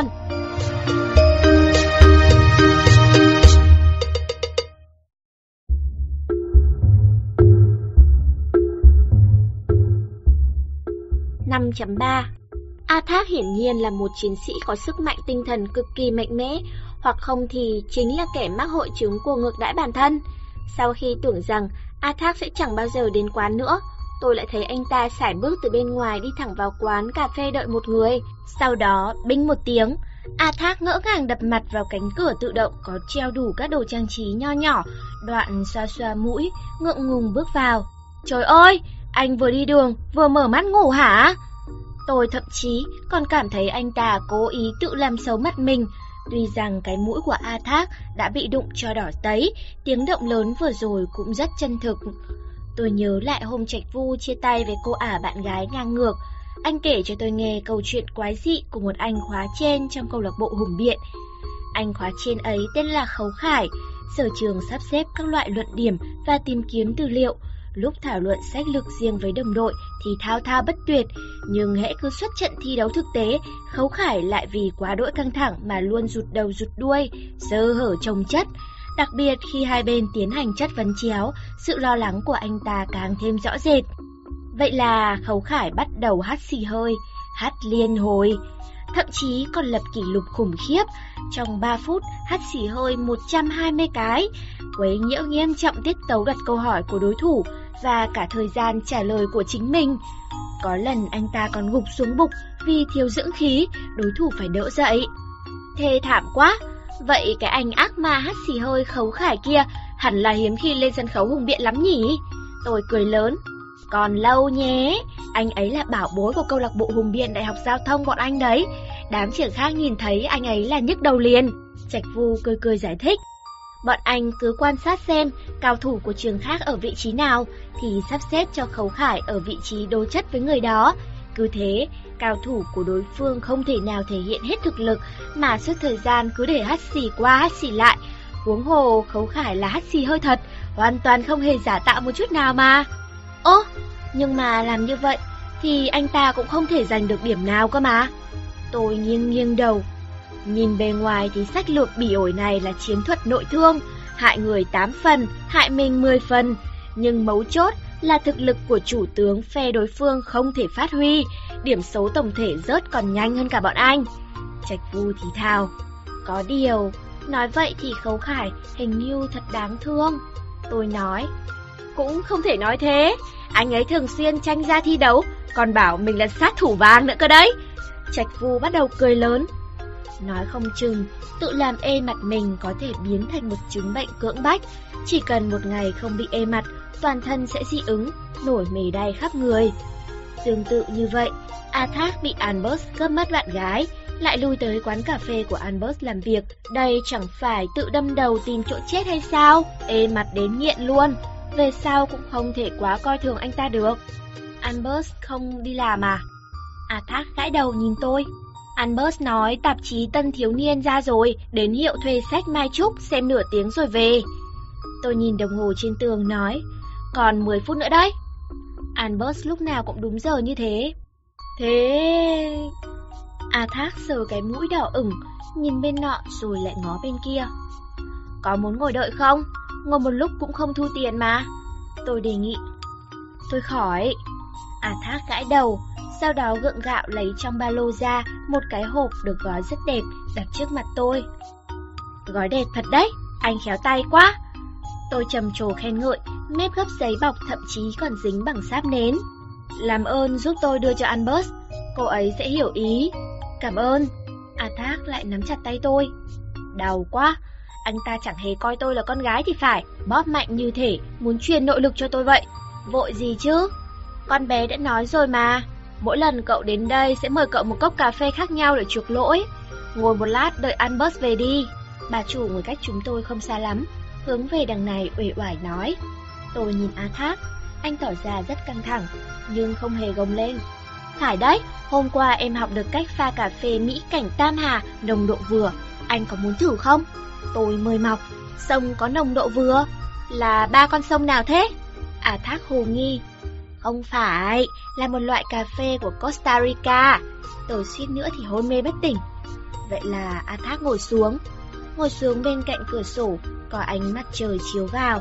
Ý muốn để ánh hoàng hôn che đi vẻ ngượng nghịu trên mặt hay sao? Chậc, ngon lắm đấy nhé, đã được Albert kiểm chứng rồi. Tôi bưng cà phê đến trước mặt A Thác. Cảm ơn em. A Thác vội vàng đứng dậy, chìa hai tay ra. Tôi sợ tay mình sẽ bị nội lực cao cường của anh ta vặn gãy, vội vàng đưa cốc cà phê vào tay A Thác. Chuyện lần trước, thực sự phải cảm ơn em rất nhiều. A Thác cảm ơn, nhận lấy cốc cà phê. Vậy gần đây, anh có lạc quan hơn chút nào không? Tôi hỏi, hy vọng đám bạn bè xung quanh anh ta có thể bớt quá đáng đi đôi chút. Ừm, sau đấy chuyện lan đi, anh nhận được rất nhiều email xin lỗi. A Thác đỏ mặt, nhưng xem ra rất vui. Thật mừng thay cho anh. Tôi thật sự rất vui mừng, vỗ vỗ tay nói, sau này anh phải mạnh mẽ lên một chút, vậy mới giống một người đàn ông chứ. Ừ, anh sẽ ghi nhớ kỹ lời em, anh nói thật đấy. A Thác gật gật đầu, giơ ngón tay cái lên với tôi. Nghe anh ta nói vậy, tôi cũng cực kỳ đắc ý, trượng nghĩa trực ngôn quả nhiên là chính xác. Đừng chỉ mãi nói chuyện thế, mau uống cà phê của em đi, sau đó cho điểm. Tôi cười cười. Những lúc có Albert ở quán, đa phần đều là tôi làm đồ ăn, cô pha cà phê. Thỉnh thoảng cô nổi cơn lười mới chuyển việc pha chế cà phê sang cho tôi. A Thác uống một ngụm, gật gật đầu, tỏ ý ngon miệng. Sau đó uống một hơi hết sạch cốc cà phê. Làm gì có ai uống cà phê như vậy? Anh tưởng là đang uống rượu chắc. Tôi vừa tức vừa buồn cười. À, xin lỗi, cho anh một cốc nữa vậy. A Thác lại trưng ra bộ mặt ăn năn với tôi, bổ sung thêm. Cốc này anh sẽ trả tiền. Anh như vậy không ổn đâu, không uy nghiêm mạnh mẽ gì cả. Nào, nói lại một lượt theo em. Tôi nghiêm nghị lắc lắc đầu, muốn dạy cho anh ta chút khí khái đàn ông. A Thác ngoan ngoãn gật đầu, vẻ mặt nghiêm túc làm tôi thật chỉ muốn đập cho một cái. Cô để ý làm quái gì? Anh đây chính là loại ăn bánh kem cả chiếc, tu cà phê cả chai đấy. Tôi hung hăng nói. Cô... Cô, cô để ý làm gì? Anh đây chính là loại ăn bánh kem cả chiếc, tu cà phê cả chai đấy. A Thác bẽ lẽ nói. Mời một cốc cà phê mà tưởng báu lắm đấy. Chẳng lẽ anh đây không có tiền trả cô chắc? Đừng có ở đó trưng cái mặt thối ra nữa. Tôi lại càng hung hăng, tay phải đập vào tay trái, làm bộ muốn đánh người. Mời một cốc cà phê mà tưởng báu lắm đấy. Chẳng lẽ anh đây không có tiền trả cho cô chắc? Đừng có ở đó trưng cái mặt thối ra nữa. A Thác rốt cuộc cũng nghe ra được ý tôi, cố gắng làm bộ hung thần ác sát. Tôi đập mạnh tay xuống bàn, dầm. A Thác đập mạnh tay xuống bàn, dầm. Sau đó chúng tôi đưa mắt nhìn nhau, không hẹn mà cùng cười phá lên. Đại khái chính là như vậy đấy, anh cũng phải học cách nổi cáu lên chứ, bằng không sẽ bị người ta bắt nạt đến không ngẩng đầu lên được đâu.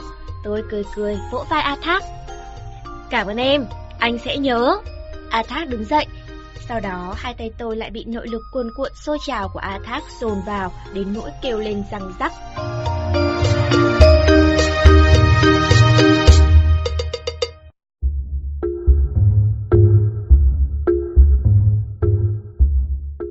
năm chấm bốn. Hai ngày sau, trên đường về nhà sau giờ làm, tôi lại gặp A Thác. Còn nhớ hôm đó là ngày cuối tuần, không phải đi học. Vốn dĩ bà chủ buổi chiều phải về quê ở Trương Hóa ăn cơm với bạn, định đóng cửa quán sớm, nhưng chúng tôi vẫn lần nữa mãi đến tám giờ tối mới đóng cửa. Nguyên nhân tan làm muộn là vì có một bà cô hay chuyện gọi cà phê bà chủ đặc chế. Bà cô ảo diệu ấy bảo chị ta xem thực đơn, đoán rằng bà chủ có cùng hứng thú với mình, đều thích nói chuyện phiếm quên cả trời trăng, bèn hào hứng gọi một cốc để buôn chuyện với bà chủ. Tôi và Albert đưa mắt nhìn nhau. Đây là lần đầu tiên có phụ nữ gọi cà phê bà chủ đặc chế để tiếp xúc thân mật với bà chủ. Chị ta không phải dân đồng tính đâu, Albert điềm đạm bày tỏ ý kiến chuyên gia. Chỉ là bà cô lắm chuyện bình thường thôi. Nhưng bà cô này thật xứng danh ác ma buôn chuyện đẳng cấp siêu sao. Ngoài cốc bà chủ đặc chế lúc ban đầu, chị ta còn gọi liên tục gọi thêm bảy cốc cà phê mùi vị khác nhau, chỉ để cằn nhằn với bà chủ về tấn đại bi kịch gia đình mình. Nào là ông chồng chết tiệt, suốt ngày lăng nhăng bồ bịch bên ngoài, phụ tình ra làm sao. Nào là đứa con trai duy nhất, suốt ngày vạ vật với bọn du thủ du thực như thế nào. Bà chủ là người rất tốt tính, không hề lộ vẻ bực bội khó chịu, mà cũng không cười khổ. Ngược lại, còn mời chị ta mấy miếng bánh kem với bánh xốp. Nghe chị ta kể hết câu chuyện có thể sánh ngang với phim truyền hình dài tập Lòng Mẹ Mùa Xuân. Quên mất không nói, câu chuyện này bắt đầu từ mười một giờ trưa, kéo dài một mạch đến bảy giờ rưỡi tối. Nhưng nếu bỏ đi những phần nội dung trùng lặp, chắc có thể thu gọn lại hơn nửa. Sau này, mình nhất định không để bản thân phải sống bất hạnh như vậy được. Chứ biến thành loại ác ma buôn chuyện khủng khiếp thế này thì còn đau khổ hơn là chết, tôi thầm thề vào trong lòng lúc đi dọc đường Quang Phục. Đột nhiên, khi đồng xe đạp bị mất lái, tôi cảm thấy nửa phía trước sụt xuống. Đoán chừng bánh xe có vấn đề, chắc bị xì hơi hay nổ lốp gì đó rồi. Vậy là tôi liền nhảy xuống, dắt xe vào vệ đường, ngồi xổm kiểm tra. Ghét thật! Tôi đưa ra kết luận đơn giản. Cô nhớ lại xem đi tiếp về phía trước có chỗ nào thay lốp không. Lúc này, có mấy chiếc xe máy phóng vù qua bên cạnh. Tôi ngẩng đầu lên vô thức nhìn. Chợt một chiếc xe dừng lại trước mặt tôi không xa. Người lái bước xuống, những chiếc khác cũng đỗ vào vệ đường quan sát. À, em hả? Người lái xe cởi mũ bảo hiểm, hóa ra là A Thác. À, vừa đúng lúc. Tôi gật đầu, bóp bóp cái lốp xe mềm nhũn tỏ ý. Tôi vốn tưởng A Thác nhìn thấy tôi nên mới dừng xe lại, nhưng sau này mới biết A Thác chỉ đơn thuần nhìn thấy một thiếu nữ đáng thương gặp phiền phức, bèn dừng xe hỏi han mà thôi. A Thác chính là vậy đấy. Nếu Koji Kabuto, phi công điều khiển người máy vô địch Thiết Kim Cương đột nhiên bị đau bụng, không thể ra trận đánh quái thú, chỉ cần nói với A Thác một tiếng. Nè, đừng đứng đó nhìn mãi chứ, giúp một tay đi. Anh chàng thực thà này sẽ mở ngay khoang đầu Thiết Kim Cương chui vào ngồi, cầm lấy cần lái, chiến đấu với bè lũ ác ma, mặc kệ có thắng hay không. Anh biết đằng trước có hàng sửa xe đạp nào không ạ? À? Tôi hỏi. Không, chỉ có ba hàng sửa xe máy. Xe đạp thì phải quay ngược lại, bên dưới cầu đi bộ có một hàng. Có điều hôm nay và ngày mai hàng đó đều nghỉ. Anh ta đáp, không cần nghĩ ngợi. Không phải chứ, cả chuyện này mà anh cũng biết à? Tôi không tin. Vì cả nhà bác Thành đi chơi rồi. Mấy hôm trước lúc anh đi qua đấy, bác Thành bảo anh thế mà. A Thác nói, khom người xuống nghiên cứu lớp xe đạp bóp thử. Bác Thành? Bác Thành là ai ạ? Tôi chẳng hiểu gì cả. Tất nhiên là chủ hàng sửa xe đạp ấy rồi. Hồi mới lên đại học chưa mua xe máy, anh đi xe đạp, sau khi bơm xe nhiều lần ở đấy, tự nhiên thành quen biết thôi. A Thác đứng dậy, gãi gãi đầu nghĩ ngợi gì đó. A Thác, có cần giúp gì không? Bạn anh ta ở phía xa kêu lên, vẫy vẫy tay. Đợi tí, tớ hỏi một chút. A Thác quay đầu lại, nhìn tôi, chậm rãi nói. Em có rảnh không? Bạn anh vừa mua một cái bánh kem, tính ra bờ biển Nam Liêu chúc mừng sinh nhật. Còn đốt pháo hoa nữa đấy. Có muốn đi cùng không? Sau đó anh sẽ chở em về nhà. Tôi nhìn A Thác, rồi lại nhìn bạn bè anh ta. Hình như là cùng một đám ở câu lạc bộ trượt bát anh đến trường trung học nữ Tân Trúc hôm trước. Thử nghĩ xem, đi chơi với sinh viên đại học có vẻ cũng hay ra phết. Ngày kia đi học có thể khoe với Tiểu Thanh nữa. Huống hồ, bấy lâu nay tôi vẫn luôn muốn trải nghiệm cuộc sống về đêm của sinh viên đại học. Được đấy, nhưng em phải về nhà trước mười hai giờ đêm. Chắc hẳn là tôi đã cười ngoác cả miệng. Không thành vấn đề, giờ mười bảy giờ năm mươi, anh nhất định sẽ đưa em về nhà trước giờ giới nghiêm. A Thác trông có vẻ cũng rất vui, bổ sung thêm. Gặp được em đúng lúc thế này thật hay quá. Vì không có em thì không có buổi mừng sinh nhật này đâu. Tôi chẳng hiểu gì, nhưng vẫn tranh thủ lúc A Thác chưa dồn nội lực kinh người của anh ta vào bàn tay mình, vui vẻ dựng xe đạp bên vệ đường, đón lấy cái mũ bảo hiểm A Thác vừa lấy trong cốp xe ra đưa cho, trèo lên yên xe máy. Cả đoàn người lại tiếp tục tiến về bờ biển phía Nam Liêu, có gió mạnh hơn, da dáng hơn. Này, Vừa nãy anh bảo không có em thì không có buổi mừng sinh nhật này, thế là ý gì? Tôi ngồi ở phía sau gào lên. Bọn họ muốn chúc mừng anh tái sinh ấy mà. Không có em thì làm sao có sự tái sinh của anh? A Thác lớn giọng nói. Buồn cười thật, em có tài đức gì mà làm anh tái sinh được chứ? Tôi bám chặt lấy tay vị phía sau, đại khái đã hiểu ra là chuyện gì. Thật mà, lúc nãy bọn anh đi qua quán cà phê, vốn định vào tìm em rủ đi chơi đấy, nhưng quán đóng cửa rồi, hôm nay đóng cửa sớm à? A Thác lớn tiếng đáp. Đúng rồi, bà chủ có việc phải về Trương Hóa. Tôi gắng sức trả lời. May mà em bị hỏng xe.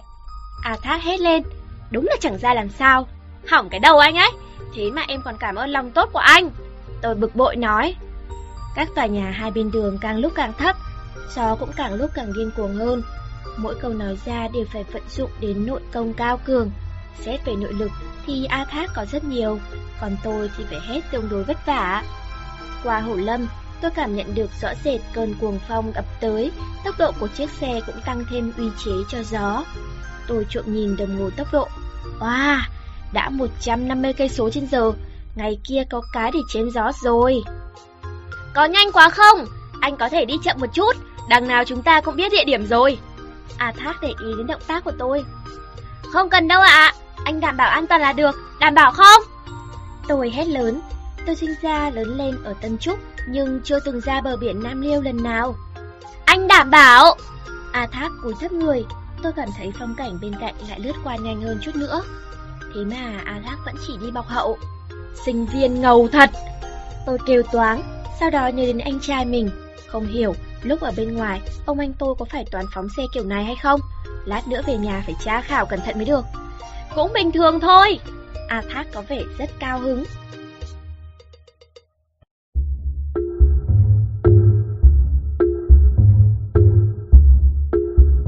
năm chấm năm. Bọn tôi chạy lên một con đường quốc lộ thẳng tắp rộng rãi. Hai bên đường là những cột đèn cách nhau khá xa. Ánh đèn đường màu vàng cam phủ lên cả con đường, nhưng màu sắc ấm áp ấy dường như vẫn không thể bám lên những cơn gió lớn cuồn cuộn ập tới. Càng đến gần biển, càng ngửi thấy mùi mặn mặn. Tôi bắt đầu thấy lạnh. Mọi người dừng xe ở quán đồ ăn vặt trong cảng cá, mua mấy cốc trà sữa trân châu, sau đó phóng xuống dưới đê biển. Tôi hắt xì một cái rõ to. Em khoác áo gió này vào đi, đừng ngại. A Thác cởi chiếc áo gió màu quýt đang mặc trên người đưa cho tôi. Không cần đâu ạ. À. Tôi từ chối. A Thác ở phía dưới chắn gió, chắc còn lạnh hơn cả tôi. Mọi người đều nói ngốc thì không bị cảm đâu, yên tâm đi. Nghe A Thác nghiêm nghị nói, tôi phá lên cười, khoác áo gió vào. Lần lượt từng người lên một, ưu tiên phụ nữ. Anh chủ nhiệm câu lạc bộ tóc xù tên A Bộc chỉ huy. A Bộc nhảy lên bờ đê trước. A Thác dùng tay làm cầu, giúp hai thành viên nữ trong câu lạc bộ leo lên đê, sau đó đến lượt tôi. Lâu rồi không gặp, nghe nói em rất hung hăng à? A Bộc cười hô hố, kéo tôi lên. Bình thường thôi ạ. À. Tôi học theo lối nói chuyện của A Thác, leo lên bờ đê. Mấy anh con trai lấy bánh kem và từng bọc từng bọc pháo hoa ở xe máy, chuyển từ dưới lên. Không lâu sau, cả đám con trai như khỉ như vượn ấy cũng lần lượt trèo lên, lại còn thi xem động tác của ai tao nhã hơn nữa. Mọi người đều đã lên bờ đê, bọn tôi đi men theo con đường đê có phần chật hẹp, tìm kiếm chỗ cũ mà bọn họ nhắc tới. Nhưng gió biển thổi rất mạnh, nhìn biển lớn đen tối mịt mùng bên tay phải, tôi đột nhiên cảm thấy hoa mắt do ngồi trên xe quá lâu, bèn ngồi xổm xuống nghỉ ngơi giây lát. Ngồi luôn đây đi. A Thác để ý thấy tôi như vậy, bèn ngồi luôn xuống, bổ sung. Ở đây cũng thấy được hải đăng. Vậy là cả bọn toàn người lương thiện liền ngồi quay xung quanh tôi và A Thác. Một chị con gái mở hộp bánh kem ra, tôi thì giúp cắm nến thành một dấu chấm than. A Thác, giúp người ta tự giới thiệu một chút đi chứ, cái tên ngố này. A Bộc là chủ nhiệm câu lạc bộ, bèn nhắc nhở nhân vật chính vừa được tái sinh rằng mọi người vẫn chưa biết tôi. A Thác băn khoăn ngẫm nghĩ giây lát, khó khăn lắm mới mở miệng được. Phải rồi, hình như anh vẫn chưa biết tên em. Tôi gật đầu. Phí lời, vì anh đã hỏi em bao giờ đâu, em cũng không chủ động nói với anh mà. Để em tự giới thiệu, em tên là Lý Tư Huỳnh, Tư trong Tư Niệm, Huỳnh trong Huỳnh Hỏa Trùng, làm thêm ở quán cà phê. Tôi nghĩ một chút, lại bổ sung. Em vẫn đang học cấp ba, lớp mười hai trường trung học nữ Tân Trúc. Học sinh cấp ba à? Nữ sinh cấp ba có thể đầu tư kiếm lợi lâu dài đó. quả này A Thác nhà cậu hơi to rồi còn gì. Một anh chàng gầy gò, trông như khỉ giao phối với cây tre để ra ồn ào bỡn cợt. Quả không hổ là truyền kỳ của câu lạc bộ Patanh. Ngã xuống chẳng những bò dậy được mà còn một mạch phi thẳng lên trời luôn. Anh chàng ngớ ngẩn A Bộc ôm lấy A Thác. A Thác căng thẳng kêu lên, không phải như vậy. Giải thích chúng tôi chỉ là bạn, vả lại còn vừa mới quen nhau. Tiếp sau đấy, mọi người tự giới thiệu vắn tắt biệt danh của mình, mặc dù tôi đã nghe qua một lượt trong giờ thể dục ở trường. A Bộc, Khỉ Xanh, Quỷ Cướp Thất, Oliver, Mỹ Hoa, Khả Tâm, Freeza, Thần Vũ Trụ. Ngoài các cô gái ra, biệt danh của ai nấy đều rất kỳ dị. Tư Huỳnh à, có bạn học nào xinh đẹp thì phải giới thiệu đấy nhé, phải xinh đẹp vào đấy. Thần Vũ Trụ trông giống hệt Thần Vũ Trụ trong truyện tranh Bảy Viên Ngọc Rồng, đeo thêm cả kính cận, nhắc nhở tôi. Không được đâu, em còn có bạn bè ở trường nữa mà. Tôi đùa. Nói năng cũng sóc óc nhỉ, chẳng trách có thể giúp A Thác vực dậy uy phong đàn ông, không đơn giản. Quỷ Cước Thất bộ dạng giống hệt Quỷ Cước Thất trong phim lớn tiếng trầm trồ. Nhắc đến chuyện vực dậy uy phong phái mạnh. Nào, cắt bánh đi A Thác, hôm ngày bảy tháng mười, coi như là ngày kỷ niệm tái sinh của cậu đi nhé. Sau này phải nhớ kỹ vào đấy. A Bộc lớn tiếng kêu lên, lần lượt châm hết chậu nến cắm trên cái bánh. A Thác cười không khép nổi miệng, mời tôi cùng anh thổi nến. Ê, là anh tái sinh cơ mà. Tôi vỗ vỗ vai A Thác. Cảm ơn em, cảm ơn em. A Thác nắm chặt tay tôi.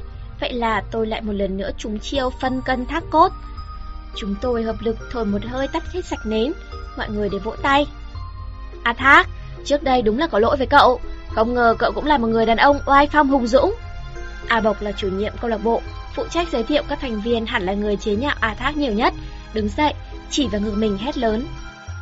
Cho cậu đánh, đánh đến khi nào chán thì thôi, đánh đến khi tay cậu chuột rút thì thôi, đừng khách sáo. Không cần đâu, trước đây tớ cũng có lỗi. A Thác gãi đầu, cười ngây ngốc. Cả tớ nữa, cậu tha thứ cho tớ nhé. Phim cấp ba hồi trước cậu mượn tớ không phải trả lại đâu, đánh chết tớ đi cũng được. Freeza cũng đứng dậy, không cần trả phim cấp ba, chắc đã là một lời xin lỗi rất thành khẩn rồi. Cảm ơn cậu. A Thác bẽn lẽn bắt tay với Freeza. Freeza tái mét mặt, ngồi xuống. Bạn tớ cũng vậy, trước đây đều không nghĩ đến cảm nhận của cậu, thực sự sorry cậu nhé. Mỹ Hoa và Khả Tâm lấy ra một con gấu đồ chơi, đeo lên ba lô của A Thác. Mong rằng cơn gió biển này thay cho lời xin lỗi chân thành của chúng tôi. Theo hồi ức vô tình đang trôi về phương xa, một lần nữa thắt chặt với nhau. Lúc Oliver đọc thơ, tôi mới biết tại sao anh ta có biệt danh Oliver. Vì lúc nói chuyện, anh ta cứ ú a ớ, như thể trong miệng ngậm bảy tám quả ô liu vậy. Huống hồ trong đầu anh ta hình như cũng có khá nhiều ô liu, thơ đọc ra nghe ngang phè phè, còn ngốc hơn cả anh trai tôi nữa. Chúng ta không phải nói nhiều nữa. Nào! Thần Vũ Trụ hô lớn, sau đó không làm gì hết, cũng chẳng hiểu anh ta lên cơn gì nữa. A Thác, ngoại trừ xin lỗi, nói thật lòng, sau này còn làm quen được với nữ sinh cấp ba, nhất định phải nhớ đến tớ đấy nhé. Khỉ Xanh nghe răng ngoác miệng kêu lên, biệt danh của cậu ta đúng là vô cùng chính xác. Các cậu chẳng có thanh ý gì cả, để tớ tặng cậu ấy một nụ hôn vậy. Trong tiếng cười của cả bọn, Quỷ Cước Thất nằng nặc đòi hôn A Thác một cái. Thấy A Thác, vốn từ một người xa lạ, giờ trở thành bạn mới, nhờ tôi tự dưng nổi cơn chanh chua chửi đồng một phen mà lấy lại được thăng bằng trong quan hệ với mọi người. Tôi vừa vui mừng, lại vừa vinh hạnh, suốt cả buổi tối cười không sao khép miệng. Mặc dù chẳng quen biết gì, nhưng mấy người bạn của A Thác đều rất hoạt bát, lại cũng quái quái. Trong chốc lát đã đưa tôi vào một thế giới quái quỷ mà trong trường nữ không thể trải nghiệm. Giữa bầu không khí hoan hỉ ấy, tôi tạm thời quên béng thân phận người ngoài của mình. Sau đó là pháo hoa rực trời. A Bộc rất lợi hại, anh ta có thể mỗi tay cầm một quả pháo bươm bướm, sau đó chọn đúng thời cơ tốt nhất để quăng ra. Ánh sáng xanh lục xoay vun vút, rít lên bầu trời đêm. Thần Vũ Trụ cũng không kém, dám dùng miệng bắn pháo thăng thiên, làm cả bọn cười gần chết. A Thác lại càng khó tin hơn, gần như là người có siêu năng lực. A Thác, đến đây! Quỷ Cước Thất quăng về phía A Thác một quả pháo kim cương lấp lánh ánh vàng. Chuyện nhỏ! A Thác nhẹ nhàng bắt lấy quả pháo đang uốn lượn bay đến, sau đó dồn sức quăng lên không trung, pháo hoa rực rỡ rơi xuống là tả. Tôi trố mắt ra nhìn, A Thác liên tục bắt năm quả pháo kim cương, không để trượt phát nào. Thật không hiểu, anh ta dỗi việc kiểu gì mà đi luyện thứ võ công khủng bố này. Tư Huỳnh, dám dùng tay bắn pháo hoa thăng thiên không? Khỉ xanh kêu lên thế thế, quả pháo thăng thiên trên tay xít lên một tiếng bắn vọt lên không. Trời luôn, ai sợ ai chứ? Tôi không chịu lép vế, lấy luôn mấy quả pháo thăng thiên. A Thác chạy tới dùng que hương giúp tôi châm pháo. Tuy rằng tôi sợ chết khiếp, nhưng hưng phấn quá cũng chẳng nghĩ ngợi gì nhiều. Đừng thả nhanh quá, đợi đằng đuôi phun ra lửa, hẵng hướng lên trời mà buông tay ra. A Thác nhắc nhở tôi, căng thẳng quan sát. Phải nhắc em đấy. Thần kinh tôi căng ra, ngòi pháo tuế ra hoa lửa, mắt tôi trợn trừng lên. Ba, hai, một, thả ra! A Thác kêu lên, tôi buông tay, cảm giác cây pháo khẽ rung lên. Vèo, quả pháo thăng thiên rít lên lanh lảnh, lao vút khỏi tay tôi, nghe rõ cả tiếng gió bén nhọn. Bùm! Ha, em cũng biết rồi, chẳng có bí quyết gì cả. Tôi sướng hết mức, đòi A Thác giúp châm thêm quả nữa. Lần này thử chỉnh góc bốn mươi lăm độ xem, như vậy sẽ bắn xa hơn đấy. A Thác hào hứng châm ngòi quả pháo. A Thác tái sinh rồi. Thứ bảy, ngày bảy tháng mười năm hai nghìn. Cùng một đêm tươi đẹp có pháo hoa.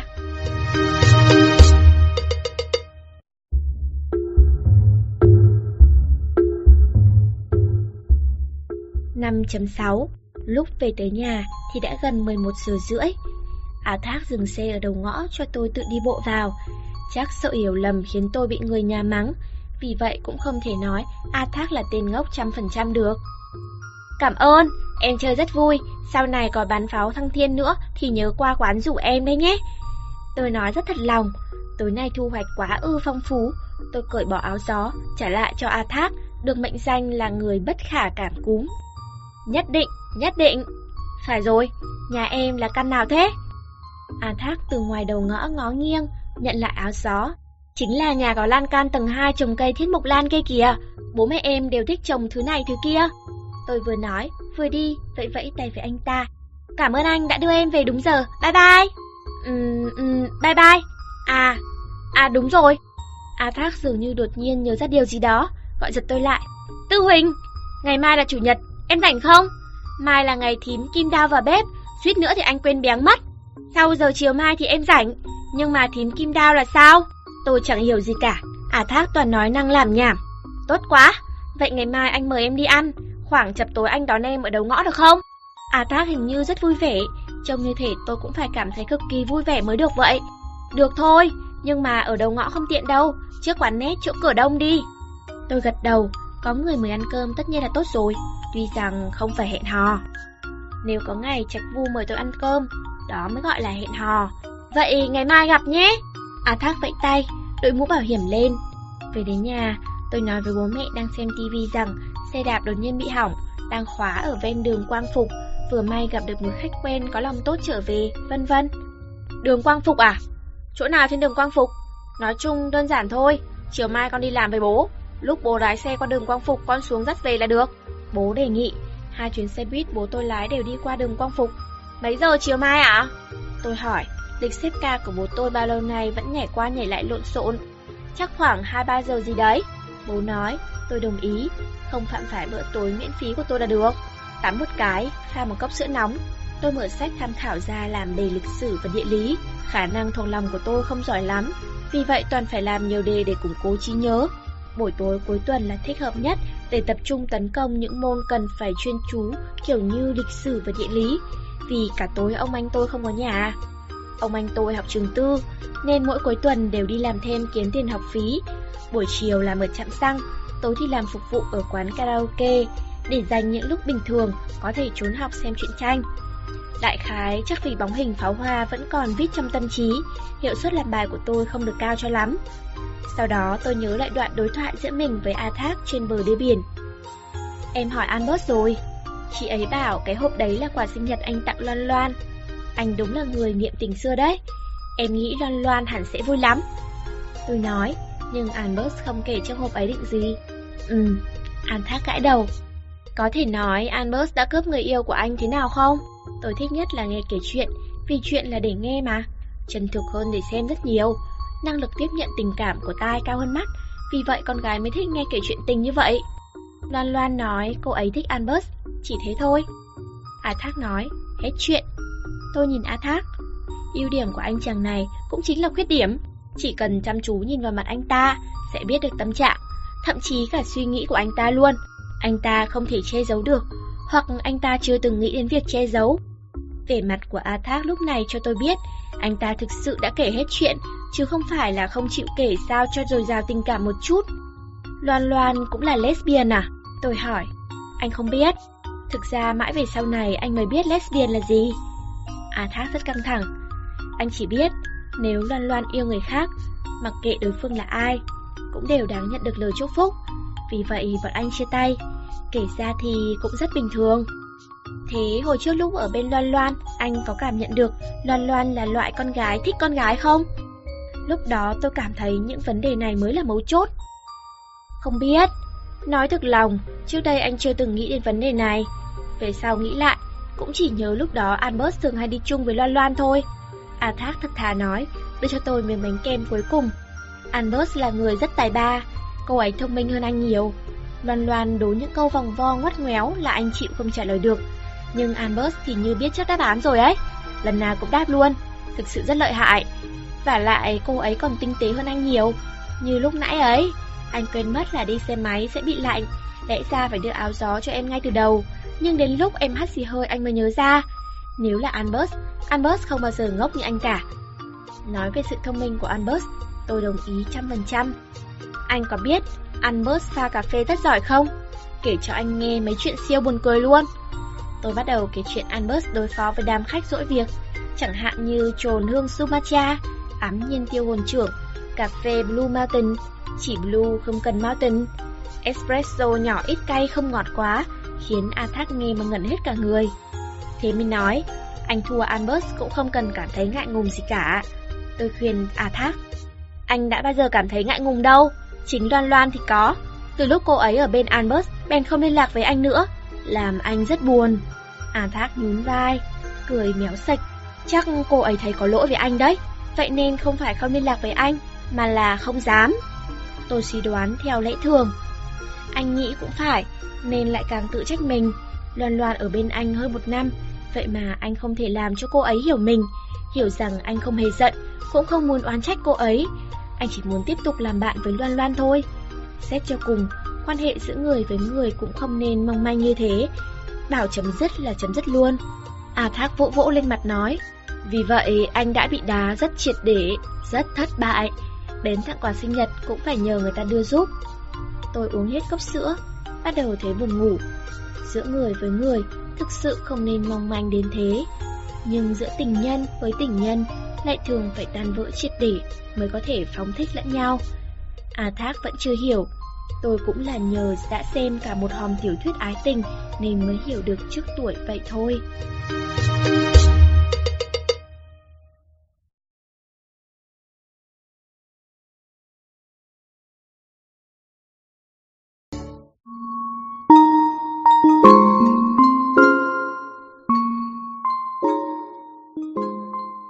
Chương sáu. Tiệm giặt là và rạp chiếu phim. Sáu chấm một. Sáng sớm tỉnh dậy, anh tôi đã nằm trên giường ngủ say như heo chết. Ông anh tôi không chỉ làm thêm để dành một món tiền trả khoản vay đóng học phí, mà còn muốn mua một chiếc ô tô cũ tập lái. Anh ta bảo cứ lái xe của bạn cũng ngại, vả lại ngộ nhỡ va đụng hỏng mất cái gì thì vừa phải đi sửa, vừa phải xin lỗi, chẳng bằng mua một chiếc xe của chính mình cho yên tâm thoải mái. Vì vậy, cuối tuần tôi và anh trai gần như không chạm mặt nhau. Nghĩ lại thì tình cảnh của anh ta cũng thê thảm lắm. Tôi đi xuống nhà, bố mẹ đang ở trong phòng khách làm việc nhà. Con gái, con có bạn trai rồi à? Bố tôi nói đùa.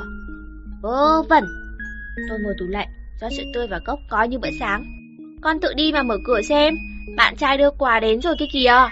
Mẹ tôi cũng cười rất kỳ lạ. Mới sáng sớm đã làm ra vẻ quái dị rồi, có phải nhà Simpson hay gia đình Adam đâu mà. Chiếc xe đạp cũ kỹ của tôi đã dựng ngay ngắn trước cửa nhà. Tôi ngồi xuống kiểm tra, khỏi cần phải nói, lốp xe cũng được thay mới rồi. Hả? Thế này là thế nào? Tôi lập tức nghĩ đến A Thác. Cái anh này chắc không đến nỗi thừa hơi giúp tôi sửa xe đạp xong rồi đạp về đây đấy chứ. Hết sức đáng ngờ. Đặc biệt là tối qua, anh ta còn cố ý hỏi xem nhà tôi là nhà nào. Vấn đề là tôi đã khóa vào rồi cơ mà. Anh chàng khách quen của quán cà phê kia có ý với con gái nhà chúng ta rồi đấy. Bố nói với mẹ, giọng rất to. Bọn trẻ bây giờ đúng là muốn quản cũng không quản nổi, lãng mạn bừa bãi quá nhỉ? Mẹ trả lời bố, đúng là một đôi trời sinh. Tôi vừa tức lại vừa buồn cười, nhưng A Thác giúp tôi đạp xe về, đúng là cũng bớt được khá nhiều phiền phức. Chập tối, A Thác đi xe máy đến quán nét đón tôi. Tôi cảm ơn anh ta trước, sau đó bắt đầu trách anh ta sao dỗi việc như vậy. Câu trả lời của A Thác rất đơn giản. Anh ta nói mình vừa vào học, nhàn rỗi không việc gì làm, lại có thói quen tập thể dục trước khi ngủ, nên khuya hôm qua đã dắt xe đến trước cửa hàng sửa xe quen thuộc, dán mảnh giấy nói cần thay lớp mới. Sáng sớm ra lại giúp tôi đạp xe về trước cửa nhà, sau đó lên xe buýt trở về chỗ ngủ. Hàng sửa xe quen, dán mảnh giấy. Tôi không tin, dán mảnh giấy là người ta sẽ tự động sửa xe đạp cho chắc. Ừ, anh biết mở khóa xe đạp cũng là do họ dạy đấy. Rất đơn giản, em muốn học anh có thể dạy em. A Thác nói chuyện rất ngay thẳng, như thể những điều mình nói sẽ là đương nhiên, nhưng tôi vẫn cảm thấy rất quái dị. Mười phút sau, A Thác chở tôi đi qua đường hầm, chui vào một ngõ nhỏ, sau đó lại rẽ vào một cái ngách bên trong ngõ, cuối cùng dừng lại bên ngoài một tiệm giặt là tự phục vụ. Rốt cuộc, tôi cũng biết thím Kim Đao là ai. A Thác, đến giặt quần áo hay là ăn cơm? Giọng thím Kim Đao rất lớn, bộ dạng trông như quản giáo trưởng trong nhà ngục nữ. Thím Kim Đao, hôm nay là chủ nhật, thím không định bảo cháu là tính không vào bếp đấy chứ? Giọng A Thác cũng to lên theo, vừa nói vừa cười. May mà mày vẫn còn nhớ đấy, cũng có lộc ăn lắm. Cô bé bên cạnh mày là... Thím Kim Đao để lộ chiếc răng vàng lấp lóa, tò mò xoa xoa đầu tôi. Bạn cháu, vừa mới quen chưa lâu, tên là Tư Huỳnh. A Thác vỗ mạnh lên vai tôi, khiến tôi có cảm giác nội lực của A Thác sắp đánh cho mình sụn ra luôn. Tư trong tư niệm, Huỳnh trong huỳnh hỏa trùng. Tôi bổ sung, tuy rằng thần hồn đã hoàn toàn đờ đẫn. Thím Kim Đao là bà chủ của một tiệm giặt là. Đúng đấy, đúng đấy. Rất xin lỗi, bạn không nghe lầm đâu. Bọn tôi đến một tiệm giặt là ăn cơm. Tôi gần như ngớ người ra.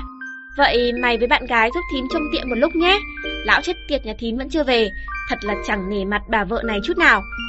Thím Kim Đao sau đó đã chửi đồng mấy câu, rồi một mình đi lên tầng, để lại những tiếng u u u liên tục bất tận của dàn âm thanh tập thể máy giặt. A Thác, nét mặt tôi hẳn là rất ngốc, rất ngốc. Ừ, vẻ mặt A Thác lại giống như Armstrong vừa lên mặt trăng. Trong tiệm giặt là, anh muốn mời em ăn tối trong tiệm giặt là. Tôi túm lấy cánh tay A Thác lắc mạnh, muốn lắc cho đầu óc anh ta trở lại giải tần số của người bình thường. Tôi vốn tưởng rằng tối nay có thể đến những nơi như Matador hay Ponderosa, ăn một bữa no nê. Dẫu sao thì ơn tái tạo cũng quý báu như vậy kia mà, không khéo còn được hưởng thụ cả dịch vụ cao cấp của nhà hàng lớn.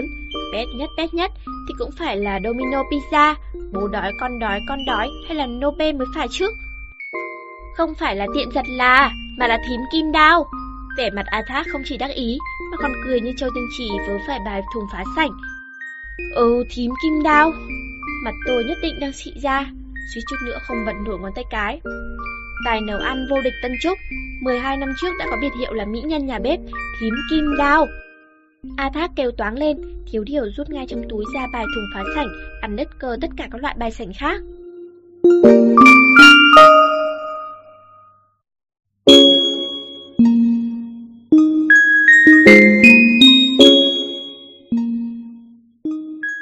sáu chấm hai. Tôi và A Thác trong tiệm giặt là không công bốn mươi phút. Nói thực lòng, chỉ nhờ tiếng u u đinh tai nhức óc của máy giặt mà tôi đã đủ đầu váng hoa mắt rồi. A Thác còn bắt đầu mới nói mấy chuyện người ngoài hành tinh với tôi. Thực tình là tôi không tin trên đời này có người ngoài hành tinh cho lắm, thế nên đầu lại càng thêm váng vất. Em tin trên đời có chuyện thế thật không? Hồi trước anh có người hàng xóm, suốt ngày nói xung quanh ông ta lúc nào cũng có đủ thể loại người ngoài hành tinh đi qua đi lại. Thoạt đầu, tất nhiên là anh cũng không tin rồi, nhưng ông ta vẫn cứ nói mãi, nói mãi, như con chim cúc cu ấy. Nào là người hành tinh trứng cuộn, trông giống hệt kem trứng cuộn em xê Donald. Người hành tinh cứu hỏa, ăn mặc giống như lính cứu hỏa này. Người hành tinh dưa hấu, thích tặng quà sinh nhật cho người ta này. Hoa mày chóng mặt, nói cho đầu óc anh cũng biêng biêng luôn. A Bác thở dài, A Thác thở dài, xong ánh mắt lại rất đắc ý. Nhưng mà cuối cùng anh đã tin rồi. Anh thực sự rất lương thiện. Tôi vỗ vai A Thác, mặc dù tôi cũng rất lương thiện, sẵn lòng nghe anh ta nói nhảm. Không lâu sau, ông chồng chết tiệt mà thím Kim Đao nhắc tới quay về. thấy gương mặt mới là tôi, chúng ta có vẻ rất vui, sảng khoái đóng cửa tiệm, hò hét rủ chúng tôi cùng ăn bữa tối. Hôm nay chỉ có cháu với bạn đến thôi à? A Thác muốn ngăn chồng thím kim đao kéo cửa sắt xuống. Cả thiết đầu nữa, nhưng thiết đầu có chìa khóa sẽ tự mở cửa. Chú kim đao hờ hững như không. Thiết đầu là ai thế? Tôi thuận miệng hỏi. Còn thiết đầu nào nữa? Tất nhiên là thiết đầu ở quán karaoke Thiếu Lâm Tự rồi. Chú kim đao cười hì hì, tôi đầu hàng. Lên tầng hai của tiệm giặt là, không gian bài trí khác hẳn tầng một làm tôi kinh ngạc hết cỡ. Sàn gỗ tự nhiên màu sẫm, trên hai nhóm tường tỏa ra ánh sáng đèn halogen màu vàng nhạt ấm áp. Một chiếc bàn gỗ hạch đào hình bầu dục dày dặn, một bức tranh lớn như kiểu do trẻ con bôi nguệch ngoạc trong lúc chơi đùa treo lửng lơ dưới trần nhà. Bài trí đơn giản, bầu không khí đơn giản. Quan trọng nhất là năm khay đồ ăn nắp bạc lấp lánh cùng cả mấy bộ dao dĩa kiểu Tây được bày biện ngay ngắn. Lịch sự thế cơ à? Tôi trầm trồ kinh ngạc. Tất nhiên rồi, một tuần thím kim đao chỉ vào bếp có một lần thôi, những lúc khác toàn là chú kim đao nấu linh tinh, không thể ăn được. A Thác nói, bạn giúp tôi kéo ghế, coi như cũng có chút phong độ quý ông. Đừng đợi thiết đầu nữa, chúng ta bắt đầu thôi, ha ha. Chú kim đao cười hì hì, cầm muôi canh gõ mạnh vào nắp khay thức ăn. Thím kim đao mặc tạp dề trắng, bước ra khỏi bếp, tay cầm một chai rượu vang đỏ, cười còn giống Phật Di Lặc hơn cả Phật Di Lặc. Không đợi được nữa à? Hai chục năm rồi, vậy mà lần nào cũng không đợi được. Thím kim đao cười tình tứ hết sức, chẳng biết đã kẻ mắt từ bao giờ. Món ăn của em cũng giống như em vậy, mỹ vị trần niên hai mươi năm, vẻ phong tình chẳng hề suy sút phải không? Chú kim đao giặt dao tình cảm, toàn thân tôi nổi da gà. Quả là một cặp vợ chồng khiến người ta buồn nôn muốn chết. Hôm nay ăn gì vậy? Không được khiến bạn cháu thất vọng đâu đấy nhé. A Thác vỗ vỗ tay, tôi đành miễn cưỡng lộ ra vẻ mặt chớ mong. Thằng nhãi kia, đồ ăn của thím đã bao giờ khiến mày phải thất vọng chưa? Thím kim đao cười khanh khạch, sau đó lần lượt mở từng cái nắp màu bạc ra đậy đồ ăn ngon lành. Món đầu tiên, đẹp đẽ lóa mắt, khiến tôi cảm giác được âm thanh của đồng tử mình đang nhanh chóng thu nhỏ lại.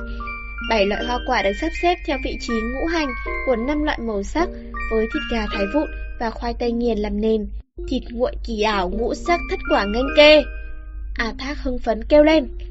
Hai tay thím kim đao và chú kim đao giơ lên quá đầu, trụm thành một vòng tròn, xác nhận đáp án đúng. Món thứ hai, mùi thơm nồng nàn, khứu giác của tôi bị chinh phục trong nháy mắt, cả ngón tay cũng cảm thấy tê dại. Nửa con gà được chặt ra rất chuẩn, cùng với một con cá rô phi cũng được mổ xẻ gọn gàng, xếp thành hình thái cực. Mùi thơm điếc mũi cuồn cuộn ùa đến như sóng biển dâng trào. Đợi đã, không ngờ lại là gà đấu rô phi thập hương nhuyễn cân tán à? A Thác trầm trồ khen ngợi, tự hồ đã mười năm chưa được ăn cái món tên gọi quái dị tào lao này vậy. Món thứ ba, đậm đà ngào ngạt, chỉ nhìn thôi cũng có thể thưởng thức được sự mê hoặc hấp dẫn tầng tầng lớp lớp phía sau mùi hương nồng đậm ấy. Tôi trông món này có vẻ là sườn cừu hoặc sườn bò nướng dưới nước sốt màu xanh lục dùng kèm các loại rau quả xanh. Hôm nay đúng là có lộc ăn. Tư Huỳnh, em đoán xem món này tên gì? A Thác mời tôi đoán, đáng tiếc tôi lại không có thiên phú đoán bừa. Em nghĩ chắc là Tam Dương Khai Thái Thanh Hải Võ Thượng Sư à? Tôi nói ra một câu bản thân cho là tức cười. Gần đúng rồi, đây là ca khúc đầu tiên trong album Đèn Xanh Đỏ Tình Yêu Đời Cô Gái Chăn Cừu. Chú kim đao khen ngợi tôi, đáng tiếc là tôi cố gắng nghĩ mãi cũng không ra cái tên này tại sao lại gần giống nhau. Món thứ tư, nhuệ khí ngất trời. Tôi dùng đầu gối mà nghĩ cũng biết đây nhất định là món bắt buộc phải có trong các buổi yến tiệc của cao thủ võ lâm. Măng tươi chĩa lên tua tủa, sốt trắng lai láng như nước chảy mây trôi, đậu xanh và củ cải đỏ được bày theo thiên cương bắt đầu trận hộ pháp ở giữa. Lợi hại, lợi hại, quả không hổ là món măng tung hoành thiên sơn vạn thủy. Một người đầu chọc vừa vỗ tay vừa từ dưới nhà đi lên. Anh càng ngày càng lợi hại đấy, chẳng cần nhìn cũng ngửi ra được. A Thác nhìn người đầu chọc, đây nhất định là thiết đầu thần bí có chìa khóa vào nhà thím kim đao rồi. Quá khen, quá khen. Võ công Thiếu Lâm Tự, một phép thông vạn phép, trăm tuyệt toàn thân đều khai thông, mũi cũng thông rồi. Thiết đầu giọng sang sảng, chỉ thiếu mỗi cầm hoa mỉm cười. Anh ta ngồi xuống bên cạnh tôi, nở nụ cười thân thiện. Tôi cũng cười, thật chỉ muốn giới thiệu người thính mũi này làm quen với một người thính mũi khác là Albert, để hai bên cọ sát một phen. Theo phép quy nạp, những người thính mũi đều là bậc kỳ tài có công năng đặc dị, ví dụ như Thiết Đầu, Albert và cả Sở Lưu Hương danh tiếng lẫy lừng nữa. Có lẽ tôi cũng nên đi luyện mũi mình để xem thi đại học kết quả có tốt hơn tí nào hay không. Món thứ năm, ai nói ra được tên, tối nay bà thím này không thu tiền của người đấy. Thím Kim Đao cầm muôi múc canh gõ lên nắp đậy, chúng tôi đều làm ra vẻ chống mắt mong chờ. Nắp bạc mở ra, bên trong là một bát canh, nước canh trong vắt nhưng lại có một vạt đỏ. Cà chua và cá trình nhẹ nhàng cuốn lấy nhau, còn cá trình tựa như đang mỉm cười, hẳn là rất hài lòng được chôn chung với cà chua. Thiết Đầu lộ vẻ khó xử, lắc đầu quấy quậy. A Thác trầm ngâm do dự, cặp mắt lúc mở to lúc lại híp vào. Món ăn này chắc rất hiếm khi được đưa ra. Để tôi đoán xem nào, cà chua và cá trình, giữa người với trời mãi không có chuyện yêu đương. Thiết Đầu cắn ngón tay, trả lời tầm bậy tầm bạ. Để cháu thử xem, chắc là cà chua phẫn nộ cá trình không chịu nói lý rồi. A Thác hừng hực khí thế, đây là vẻ mặt có chủ kiến nhất của anh ta mà tôi từng trông thấy. Đáng tiếc, tôi không nhận ra rốt cuộc cà chua phẫn nộ ở đâu. Theo em thấy thì là cá trình vẫn ở đây, mấy độ tịch dương hồng. Tôi cũng không lép vế. Trả lời đúng rồi, chính là cá trình vẫn ở đây, mấy độ tịch dương hồng. Thím Kim Đao kêu lên, chú Kim Đao vỗ tay đồm đốp. Tôi ngẩn người ra, chuyện này quả là hết sức ly kỳ. Mọi người bắt đầu đi, tối nay thím vui quá là vui. Trong tiếng cười sảng khoái của thím Kim Đao, chúng tôi vui vẻ động tay động chân dùng bữa. Tôi lại càng hưng phấn mãi không thôi vì trả lời đúng cái đáp án không đâu vào đâu kia. Đúng rồi, thím Kim Đao, sao thím có thể nấu ra những món ngon nhường này chứ? Cứ như là siêu đầu bếp vậy. Tôi cầm dĩa xiên một đống salad gà vào đĩa của mình, vui vẻ nói. Tối nay đến tiệm giặt là ăn cơm, đúng là một chuyện kỳ diệu. Siêu đầu bếp, thím Kim Đao còn lợi hại hơn siêu đầu bếp mấy lần đấy chứ. Chỉ nghe tên món ăn thôi đã biết được độ sáng tạo của một người rồi. Làm đầu bếp coi trọng linh cảm lắm đấy nhé. A Thác giảng giải theo nghĩa vụ, đoạn giúp tôi rót một chút rượu vang đỏ khai vị mà thiếu nữ thành niên không nên uống. Điều này thì là thật, vợ chú nấu ăn giỏi nhất đấy. Nếu không phải lấy người mở tiệm giặt là như chú, bây giờ không biết thì mấy đã làm siêu đầu bếp ở nhà hàng năm sao nào rồi. Chúng ta muốn ăn bữa này phải bỏ ra cả vạn đồng cũng không đủ ấy chứ. Chú Kim Đao tình tứ nhìn thím Kim Đao bên cạnh, bắt đầu kể lại câu chuyện xến xẩm ngày xưa.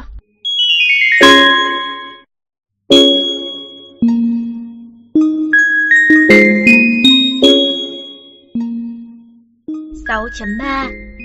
Thì ra hơn hai chục năm trước, thím Kim Đao là nhân vật nổi như cồn trong giới nấu ăn ở Tân Trúc, tài nghệ vô song, dung mạo cũng được xưng tụng là có một không hai. Thím làm đầu bếp ở một khách sạn lớn của nhà nước. Khách sạn còn định đầu tư cho thím sang Nhật học thêm về chế biến thực phẩm. Còn chú Kim Đao vốn là người đưa ga thời vụ, mỗi tuần đều phải đến nhà bếp khách sạn ba lần. Sớm đã ngưỡng mộ thím từ lâu, khổ nỗi không có cơ hội bày tỏ tấm lòng. Một hôm, chú Kim Đao lại đưa ga đến nhà bếp khách sạn. Trông thấy thím bận thái rau đến không ngẩng đầu lên được. Hồi tưởng lại, hình như thím thường xuyên mất khá nhiều thời gian vất vả thái rau. Vậy là chú Kim Đao trở về liền đặt mua qua bưu điện một con dao tuyệt thế sản xuất ở Kim Môn, khổ luyện kỹ xảo thái rau nhanh như chảo chớp, đợi đến thời khắc mấu chốt có thể thể hiện tài năng. Trời không phụ lòng người, rốt cuộc cũng để chú Kim Đao đợi được đến ngày đó. Thím Kim Đao bận túi bụi trong bếp, chú Kim Đao liền khẳng khái làm biệt nghĩa, bỏ bình ga trên vai xuống, rút vũ khí ra, vung đao lên chém vèo vèo. Gió thổi lá rơi trong nhà bếp, các loại rau củ đều bị dẹp yên. Tên của anh, vì em, từ ngày hôm nay sẽ đổi thành Kim Đao. Kim Đao, tên nghe sát khí quá. Đúng thế, vì em có thêm chút sát khí, anh cũng vui lòng nhận lấy. Đao, anh ăn đồ em nấu chưa? Anh nghèo, không ăn nổi, nhưng rồi sẽ có ngày anh tiết kiệm đủ tiền. Hãy đợi anh. Không cần đợi, em về nhà anh, nấu cho anh ăn. Từ hôm ấy, tên của thím đổi thành thím Kim Đao. Thím từ bỏ khách sạn lớn, bước vào nhà bếp nhỏ của người giao ga. Mấy năm sau, người giao ga mở một tiệm giặt là, thím liền thăng cấp thành bà chủ, lại còn là mẹ của hai đứa trẻ nữa. Thật là lãng mạn, thật là vớ vẩn. Thực ra, thím đã chán ngấy mùi khói dầu trong nhà hàng lớn rồi. Chợt, mấy người không hiểu nỗi khổ của việc ngày ngày phải nấu ăn đâu.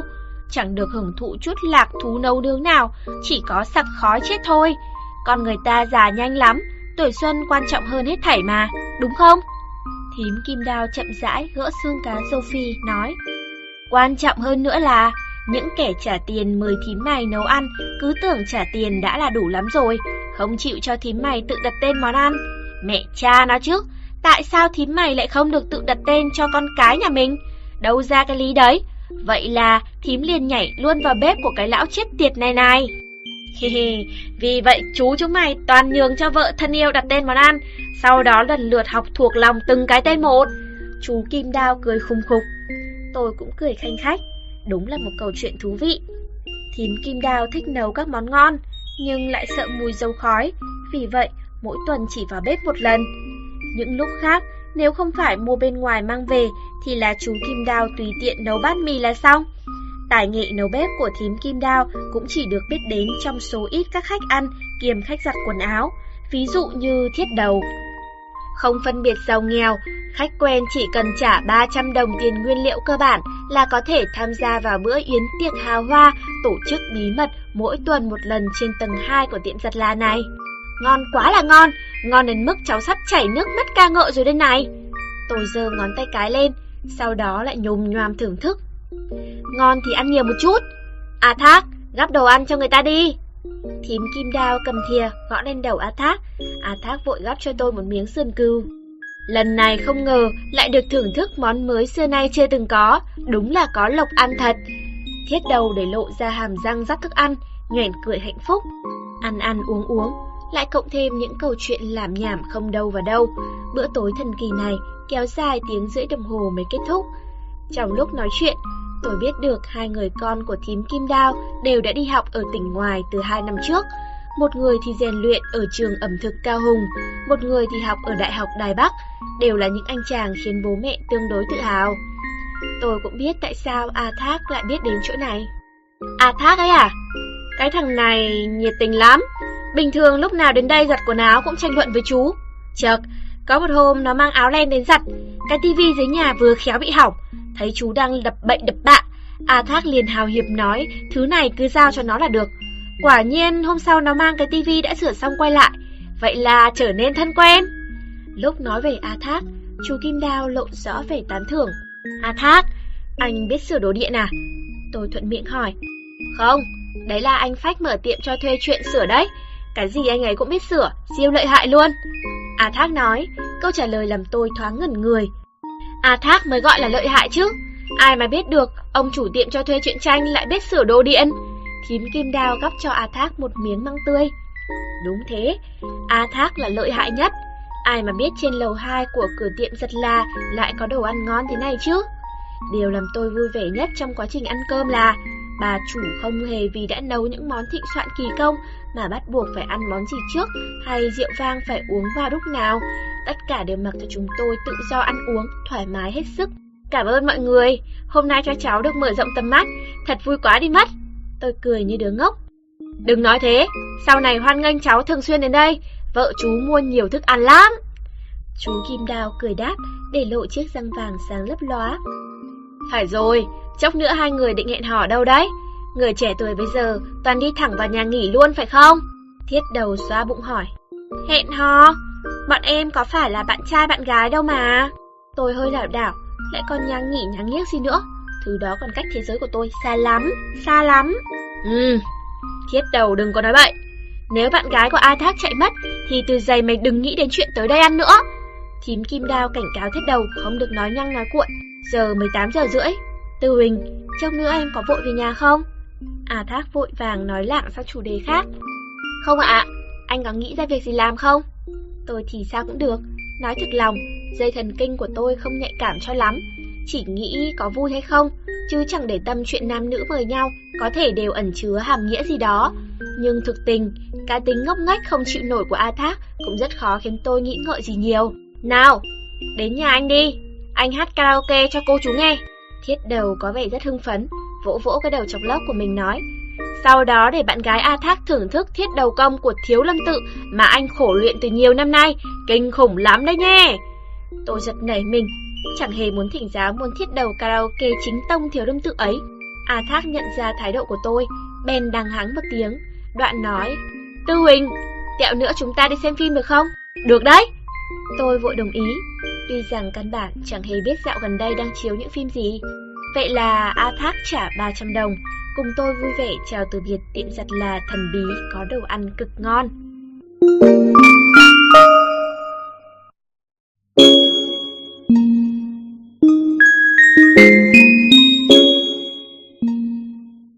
sáu chấm bốn. Đi xem phim gì bây giờ nhỉ? Rạp quốc tế hay rạp Kim Tượng? Hay là xem rạp Nhị Luân ở Tân Phục Chân? Tôi ngồi sau lưng A Thác, giò tát vào mặt. Hôm nay hơi muộn rồi, để hôm khác chúng ta đi xem ở rạp. Hôm nay anh dẫn em đến một nơi siêu hay. A Thác hào hứng nói. Xe máy cứ thế phóng qua rạp chiếu phim quốc tế, chui vào một con ngõ nhỏ chất đầy thùng phi nước và thùng rác. Sau đó là mấy quán pub biển hiệu lung lay như sắp rơi. Tôi không khỏi sinh huyễn tưởng, giữa đêm trăng mờ gió lớn, trong con ngõ nhỏ tối tăm, lũ ma cà rồng khủng khiếp bất cứ lúc nào cũng có thể bật tung nắp thùng rác chạy ra dọa người. Còn A Thác lén la lén lút kia, nói không chừng chính là người sói. Lát nữa khi mặt trăng ló ra khỏi quầng mây đen, anh ta sẽ bắt đầu biến hình. Đến nơi rồi. A Thác dừng xe trước một khu nhà cũ kỹ. Tôi đưa mắt nhìn quanh quất, thấy chỉ có mấy con chó hoang đang ra phối, cứ rên ử ử. Em tin anh là người tốt. Tôi vỗ vai A Thác, khích lệ anh ta là một người tốt, mặc dù chỗ này cũng đủ khủng khiếp lắm rồi. Anh biết mà. A Thác ngơ ngác đáp, dừng xe máy lại, dẫn tôi đi tới một cầu thang lộ thiên. Chúng tôi theo nhau bước lên. Cầu thang rỉ hoen rỉ huét, mỗi lần đặt chân xuống, tôi đều cảm thấy nội lực của mình thật kinh người, sắp dẫm xuyên cả tấm sắt dưới chân tới nơi. Thật đúng là bộ bộ kinh tâm. Chúng ta đi đâu đây? Anh sống ở đây à? Tôi nhìn từ trên xuống. Chợt, đã lên tới tầng bốn rồi. Chỗ này xịn như vậy, anh làm sao ở được chứ? A Thác nói, nhưng lại lấy trong ba lô ra một sâu chìa khóa, đút vào ổ khóa. Không phải chỗ anh ta ở, nhưng anh ta lại cầm theo chìa khóa mở cửa. Mở cửa ra, A Thác lần mò trong bóng tối bật đèn lên. Tôi tò mò thoạt nhìn ngó xung quanh. Thoạt nhìn, căn phòng này chẳng khác gì phòng ở bình thường. Đồ lặt vặt và các vật dụng thường nhật chất đống khắp nơi. Nhưng tôi để ý, thấy ghế sofa trong phòng khách rất to rất rộng. Sờ tay vào, cũng không biết là chất liệu gì, nhưng cảm thấy tương đối mềm mại dễ chịu. Có điều, không hẳn mềm nhũn ra. Bên trong sofa không biết đã chèn thêm thứ gì vào. Có lẽ là cao su hay gì đó tương tự, rất đàn hồi. Sofa tốt đấy. Tôi tự nhiên ngồi xuống, vỗ vỗ lên lớp bọc da thật bên ngoài. Sau đó tôi phát hiện phòng khách này không có cái tivi nào. Bốn góc đặt bốn cây loa âm thanh tập thể, trông đến oách. Ông anh tôi đôi lúc cũng mượn bạn bè ít tạp chí âm thanh hoặc tạp chí máy tính về nhà xem. Thỉnh thoảng tôi cũng lật qua lật lại, nên vừa nhìn nhãn hiệu trên bốn cái loa cây đã lập tức nhận ra đây là hàng cao cấp nhất trong các loại hàng cao cấp. Tôi ngẩng đầu lên, chỗ rìa tường còn lắp loa treo cỡ nhỏ, trên đỉnh đầu thì là một cái máy chiếu. Nhưng điều khiến tôi kinh ngạc nhất là ngoài sàn nhà, các bức tường trong phòng đều ốp ván cách âm lót bông, có thể hấp thu âm thanh. Chủ nhân của nơi này nhất định là một chuyên gia, không thì cũng là một kẻ to mồm, thường hay tổ chức đại nhạc hội trai ở nhà. Muốn xem gì? Tuy rằng đê vê đê ở đây không được mới như ngoài rạp, nhưng thực sự nhiều lắm đấy, không thể xem hết được. Nào, cùng chọn đĩa đi. A Thác đi tới một bức tường, xếp đầy các loại đê vê đê, vê xê đê, thậm chí là lờ đê và cả băng video, chăm chú xem xét. Tôi tức tốc bật dậy, hào hứng xông tới bên cạnh anh ta cùng chọn phim. Điện ảnh Hollywood, phim nghệ thuật châu Âu, phim ca nhạc Đông Nam Á, phim kinh dị các nước, kịch Broadway, phim Trung Quốc, Hồng Kông, các loại phim tài liệu kỳ quái, thậm chí còn cả phim tình cảm Đan Mạch mà trẻ vị thành niên không nên xem nữa.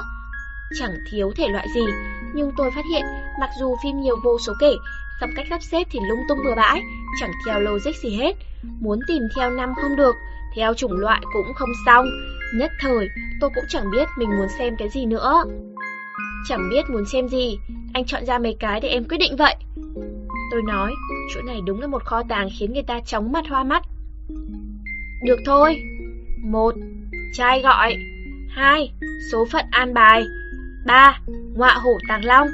Bốn. Truy lùng U năm bảy mốt. A Thác ngẩng đầu lên nhìn tôi. Nghe nói số phận ăn bài xem sợ lắm. Anh đã xem chưa? Tôi hỏi. Chưa, vậy xem phim này đi. A Thác rút đê vê đê ra, bỏ vào dàn máy cao cấp kề góc tường. Màn chiếu dạng treo chậm chậm buông xuống. A Thác cẩn thận điều chỉnh ánh đèn trong phòng khách cho tối bớt. Lúc này, tôi ngồi phịch xuống ghế sofa, vui vẻ kêu lên.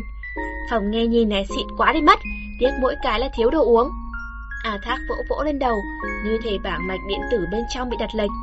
Cũng phải, quên béng mất, để anh đi xem trong tủ lạnh có gì uống không nhé. Nói đoạn, anh ta liền sang phòng bếp bên cạnh mở tủ lạnh. Máy chiếu đang chiếu đoạn giới thiệu phim. A Thác, chỗ này rốt cuộc là nơi nào vậy? Của bạn anh à? Tôi cầm lon Coca A Thác đưa cho. Đúng rồi, anh ấy là đại ca trong giang hồ, ở một mình rất buồn. Vì vậy thi thoảng anh đến đây xem phim với anh ấy.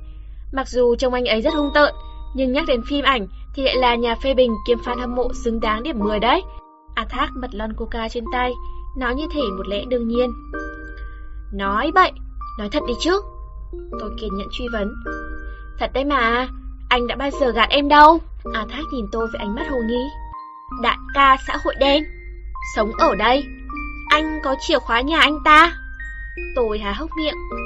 Anh ấy có biệt hiệu là Bạo Tẩu Tử Thần, nghe đồn rất nổi danh ở hai đường Nam Bắc. Thời trẻ cũng từng lên bảng xếp hạng tội phạm truy nã rồi.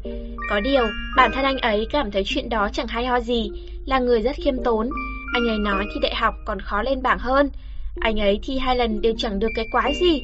Nghĩ lại thì lăn lộn, tạo danh tiếng trong chốn hắc đạo đơn giản hơn nhiều. Chém vài người là có thể nức tiếng rất lâu. Chỉ hiềm không thích hợp để lôi ra chém gió. A Thác vừa xem phim vừa nói. Anh ấy bảo anh cứ gọi anh ấy là anh Bạo được rồi, chìa khóa cũng đưa cho anh luôn. Và lại anh ấy cảm thấy xem phim một mình chán chết. Vì vậy mỗi lần có phim mới đều hỏi anh có muốn xem chung không. Anh Bạo nghe chừng là người rất đáng sợ. Tôi sắp ngất xỉu đến nơi. Nói không chừng dưới gầm sofa này lại có một cái xác được gói ghém cẩn thận cũng nên. Không đâu, anh ấy có phải chém giết suốt ngày đâu mà. Với lại những lúc không chém giết thì sao chứ. Người như anh ấy là cô đơn nhất đấy. A Thác cởi giày, ngồi khoanh chân trên ghế sofa. Vì vậy càng mua các thiết bị cao cấp, anh ấy càng nhận ra không có người cùng hưởng thụ. Thực tình quá cô độc. Dù gì xã hội bây giờ mọi người đều cần bạn bè mà. Tôi đang định thôi không căn vặn nữa thì cửa phòng lách cách mở ra.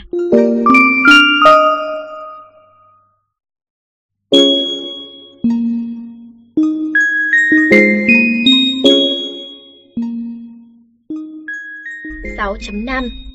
Một người để tóc húi cua, mặc âu phục màu đen, đeo kính đen đứng sau cánh cửa, miệng phì phèo thuốc lá, lặng lẽ nhìn chúng tôi, sau đó dập tắt điếu thuốc.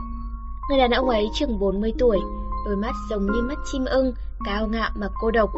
Vết sẹo ngang mũi ghi lại một thời tuổi trẻ cuồng bạo và ngỗ nghịch. Lông tóc toàn thân tôi dựng đứng, da gà nổi khắp cánh tay. Bạn gái cậu à? Người đàn ông thuận tay búng đầu mẩu thuốc lá xuống cầu thang, đóng cửa lại. Không ạ, à, bạn mới quen, cô ấy tốt lắm. A Thác chỉ vào tôi, rồi lại chỉ người đàn ông kia nói. Cô ấy tên là Tư Huỳnh, còn đây chính là anh Bạo mà anh vừa kể. Tôi vội vàng ngồi nghiêm ngắn, lễ phép nhoẻn miệng cười bẽn lẽn. Em chào anh Bạo. Anh Bạo lãnh đạm xô tay, cởi áo khoác màu đen ra, xắn tay áo trong lên để lộ ra cánh tay xăm hình rồng bay phượng múa. Hơi thở của tôi như ngừng lại đến nơi. Vậy mà anh Bạo còn ngồi phịch xuống ngay bên cạnh, hại cơ mặt bên trái của tôi tê liệt trong chớp mắt. Số phận an bài, A Thác thuận miệng nhắc. Anh biết rồi. Anh Bạo ngất chân lên, phỏng chừng vị đại ca này đã xem rồi. Anh Bạo ngồi được khoảng năm phút, hai chân đổi chỗ đến mười lần, thở dài hơn hai mươi lần, có vẻ rất nôn nao, rất khó chịu. Sau đó anh ta đứng dậy, chau mày lại, không nói không rằng, đi ra khỏi phòng xuống dưới cầu thang. Không phải là quên mang theo dao đấy chứ? Hay chốc nữa ở đây còn có giao dịch gì? Anh Bạo đi đâu thế? Không vui à? Tôi sợ hãi nói. Hay là không xem nữa, mình lượn đi thì hơn. Anh ấy à? Nhất định là đi mua đồ ăn rồi. Anh ấy thích có gì đấy cho vào miệng lúc xem phim. Bảo như vậy mới gọi là hưởng thụ. A Thác cười hì hì. Em đừng khiếp vía vì bộ dạng của anh ấy. Anh nhìn ra được hôm nay anh Bạo đang rất vui đó. Rất vui. Anh ta như vậy mà gọi là rất vui à? Tôi giở tay lên chỗ trái tim đang đập thình thịch của mình. Đúng vậy, vì anh dẫn bạn mới đến mà. Thực ra anh Bạo rất thích ồn ào, chỉ có điều mọi người đều nghĩ anh ấy là một con sói thôi. Quen với anh ấy rồi, em cũng có thể nhìn ra được bộ dạng chân thực của anh ấy. Biết đâu, em còn cảm thấy anh ấy rất hài hước nữa cơ. A Thác nhún vai, nhìn chiếc máy bay chở khách cỡ lớn vừa cất cánh khỏi sân bay không lâu liền hóa thành một quả cầu lửa. Nhưng tôi cảm thấy hình tượng của anh Bạo và hai chữ hài hước thực sự cách nhau quá xa. Đại khái như khoảng cách không tưởng giữa Lữ Tú Liên với Đồng Nhiệm Đài vậy. Một lát sau, quả nhiên anh Bạo mang về một bọc đồ ăn và trà sữa, đặt lên bàn trà nhỏ phía trước sofa. Vẫn không nói không rằng, vui buồn không lộ ra nét mặt, chỉ đưa cho tôi một đôi đũa cùng với một hộp trà sữa nóng đã cắm sẵn ống hút. Em cảm ơn. Bất chấp rủi ro bị đổ thuốc mê, tôi uống một ngụm trà sữa, rồi lại bất chấp rủi ro bị đầu độc, tôi gắp một miếng đậu phụ bách diệp. Anh Bạo thì giống như một con hổ lớn trầm mặc, động tác nào cũng tràn đầy phong thái của bậc vương giả. Tôi không thể nhập tâm được các tình tiết khủng khiếp trên màn hình, vì bao nhiêu sự chú ý đều dồn hết vào từng chi tiết trong mỗi động tác của anh ta. Mé ngoài cánh tay phải xăm một con thanh long đang nhe nanh múa vuốt, mé trong lại xăm lục tự đại minh chú, án ma ni bát mê hồng. Hai thứ này hợp lại, ý tứ đại khái là một loại ma pháp hắc đạo, có cả khả năng công kích lẫn phòng thủ. Anh Bạo ngồi bắt chân chữ vũ, liên tục đảo chân, thỉnh thoảng mới nói một hai câu với A Thác, nhưng giọng điệu rất lãnh đạm. Tay anh ta không hề ngơi ra lúc nào, vì anh ta mua rất nhiều đồ ăn vặt, có cả đầu vịt Đông Sơn và tempura nữa. Trong suốt bộ phim, anh ta không nói với tôi một câu nào, làm tôi tắc thở đến nơi. Mặc dù anh ta mà nói chuyện với tôi, hẳn tim tôi sẽ vỡ tung luôn mất. Đây chắc chắn là trải nghiệm xem phim tệ hại nhất của tôi. Khi bộ phim sắp đi đến hồi kết, nam chính nữ chính đang gắng sức quyết chiến với thần chết, tôi lại không kìm được mà ngáp một cái. Cái ngáp chết tiệt, sâu sắc đấy. Khuyết điểm của phim này chính là đoạn cuối hơi yếu. Anh Bạo nhìn tôi, lạnh lùng bình luận cái ngáp. Tôi sợ điếng người, đúng là sợ điếng người thật. Xem chừng buổi tối nay không đổ máu thì không ra khỏi căn phòng này được rồi. Xem phim Dặm Xanh chưa? Anh Bạo trừng mắt nhìn tôi. Chưa ạ. Tôi căng thẳng trả lời, không biết xem rồi hay chưa xem mới là đáp án chính xác. Tuần sau qua đây, xem phim Dặm Xanh. Lời mời của anh Bạo gần như là mệnh lệnh. Tôi bất giác gật đầu như gà mổ thóc. Bộ phim kết thúc, A Thác chỉnh ánh đèn sáng lên. Anh Bạo đứng dậy, vươn vai cho giãn gân cốt, cúi người xuống nhìn tôi và A Thác. Tối nay có ngủ lại đây không? Anh ngủ phòng khách.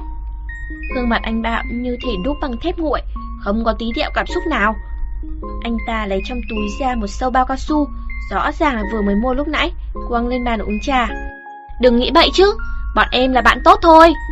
A Thác lộ vẻ bó tay, không biết làm gì với anh này. Em cũng phải đưa Tư Huỳnh về nhà rồi, anh ngủ sớm đi. Nếu có chém người thì đừng ngồi luôn lên sofa nhé, khó cọ đi lắm. Nói đoạn, A Thác cùng tôi đứng lên, đi ra cửa. Nhớ đấy, Dặm Xanh. Anh Bạo lạnh lùng nhìn tôi, ánh mắt ấy mà dịch sang tiếng Trung chắc chắn là cô em dám không đến thì coi như chết chắc rồi đấy. Dặm Xanh, yes. Tôi giơ ngón tay cái lên, miễn cưỡng dặn ra một nụ cười ngọt ngào.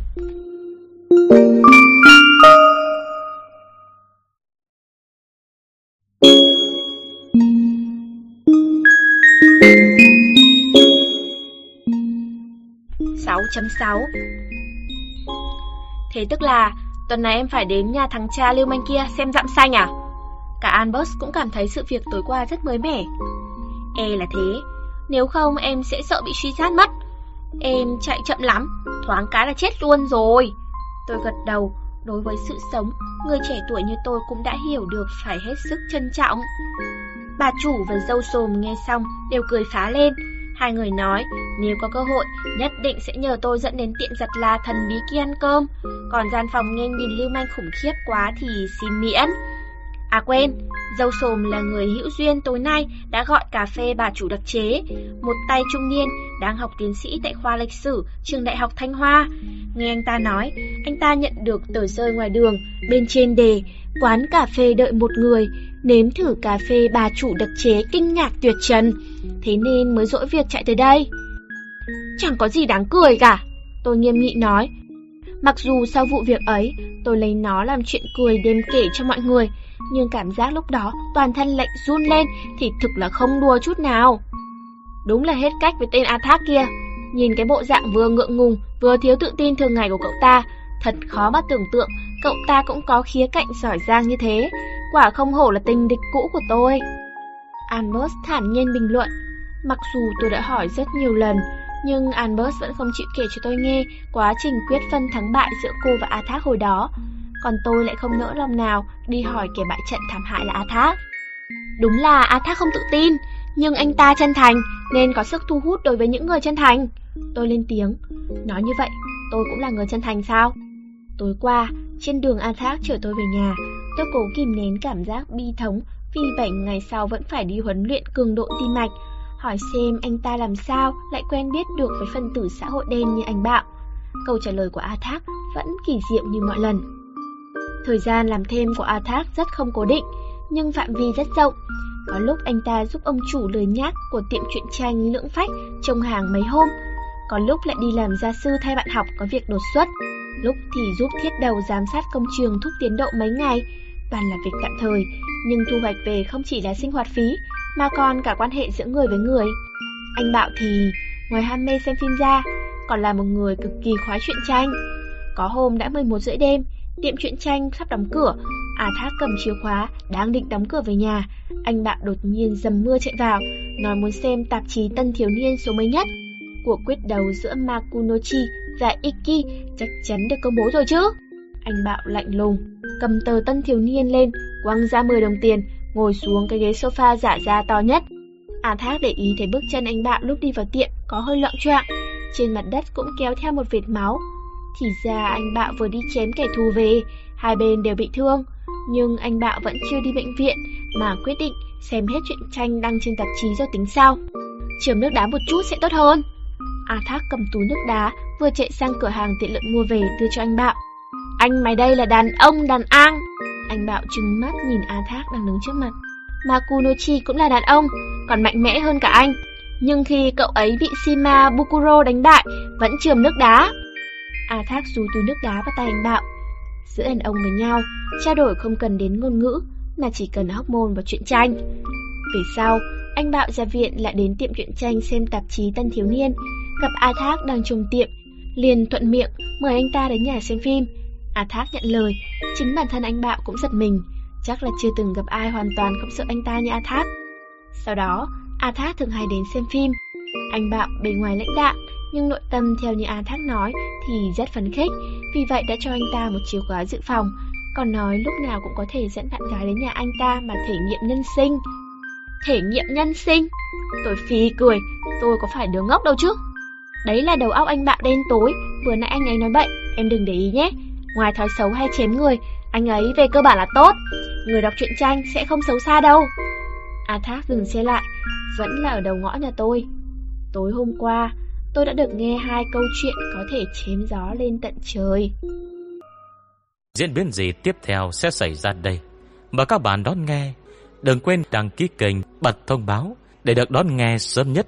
Còn nếu các bạn thấy hay thì hãy chia sẻ và donate ủng hộ để có kinh phí duy trì việc đọc. Thông tin donate thì có để ở dưới phần miêu tả. Xin cảm ơn các bạn rất nhiều.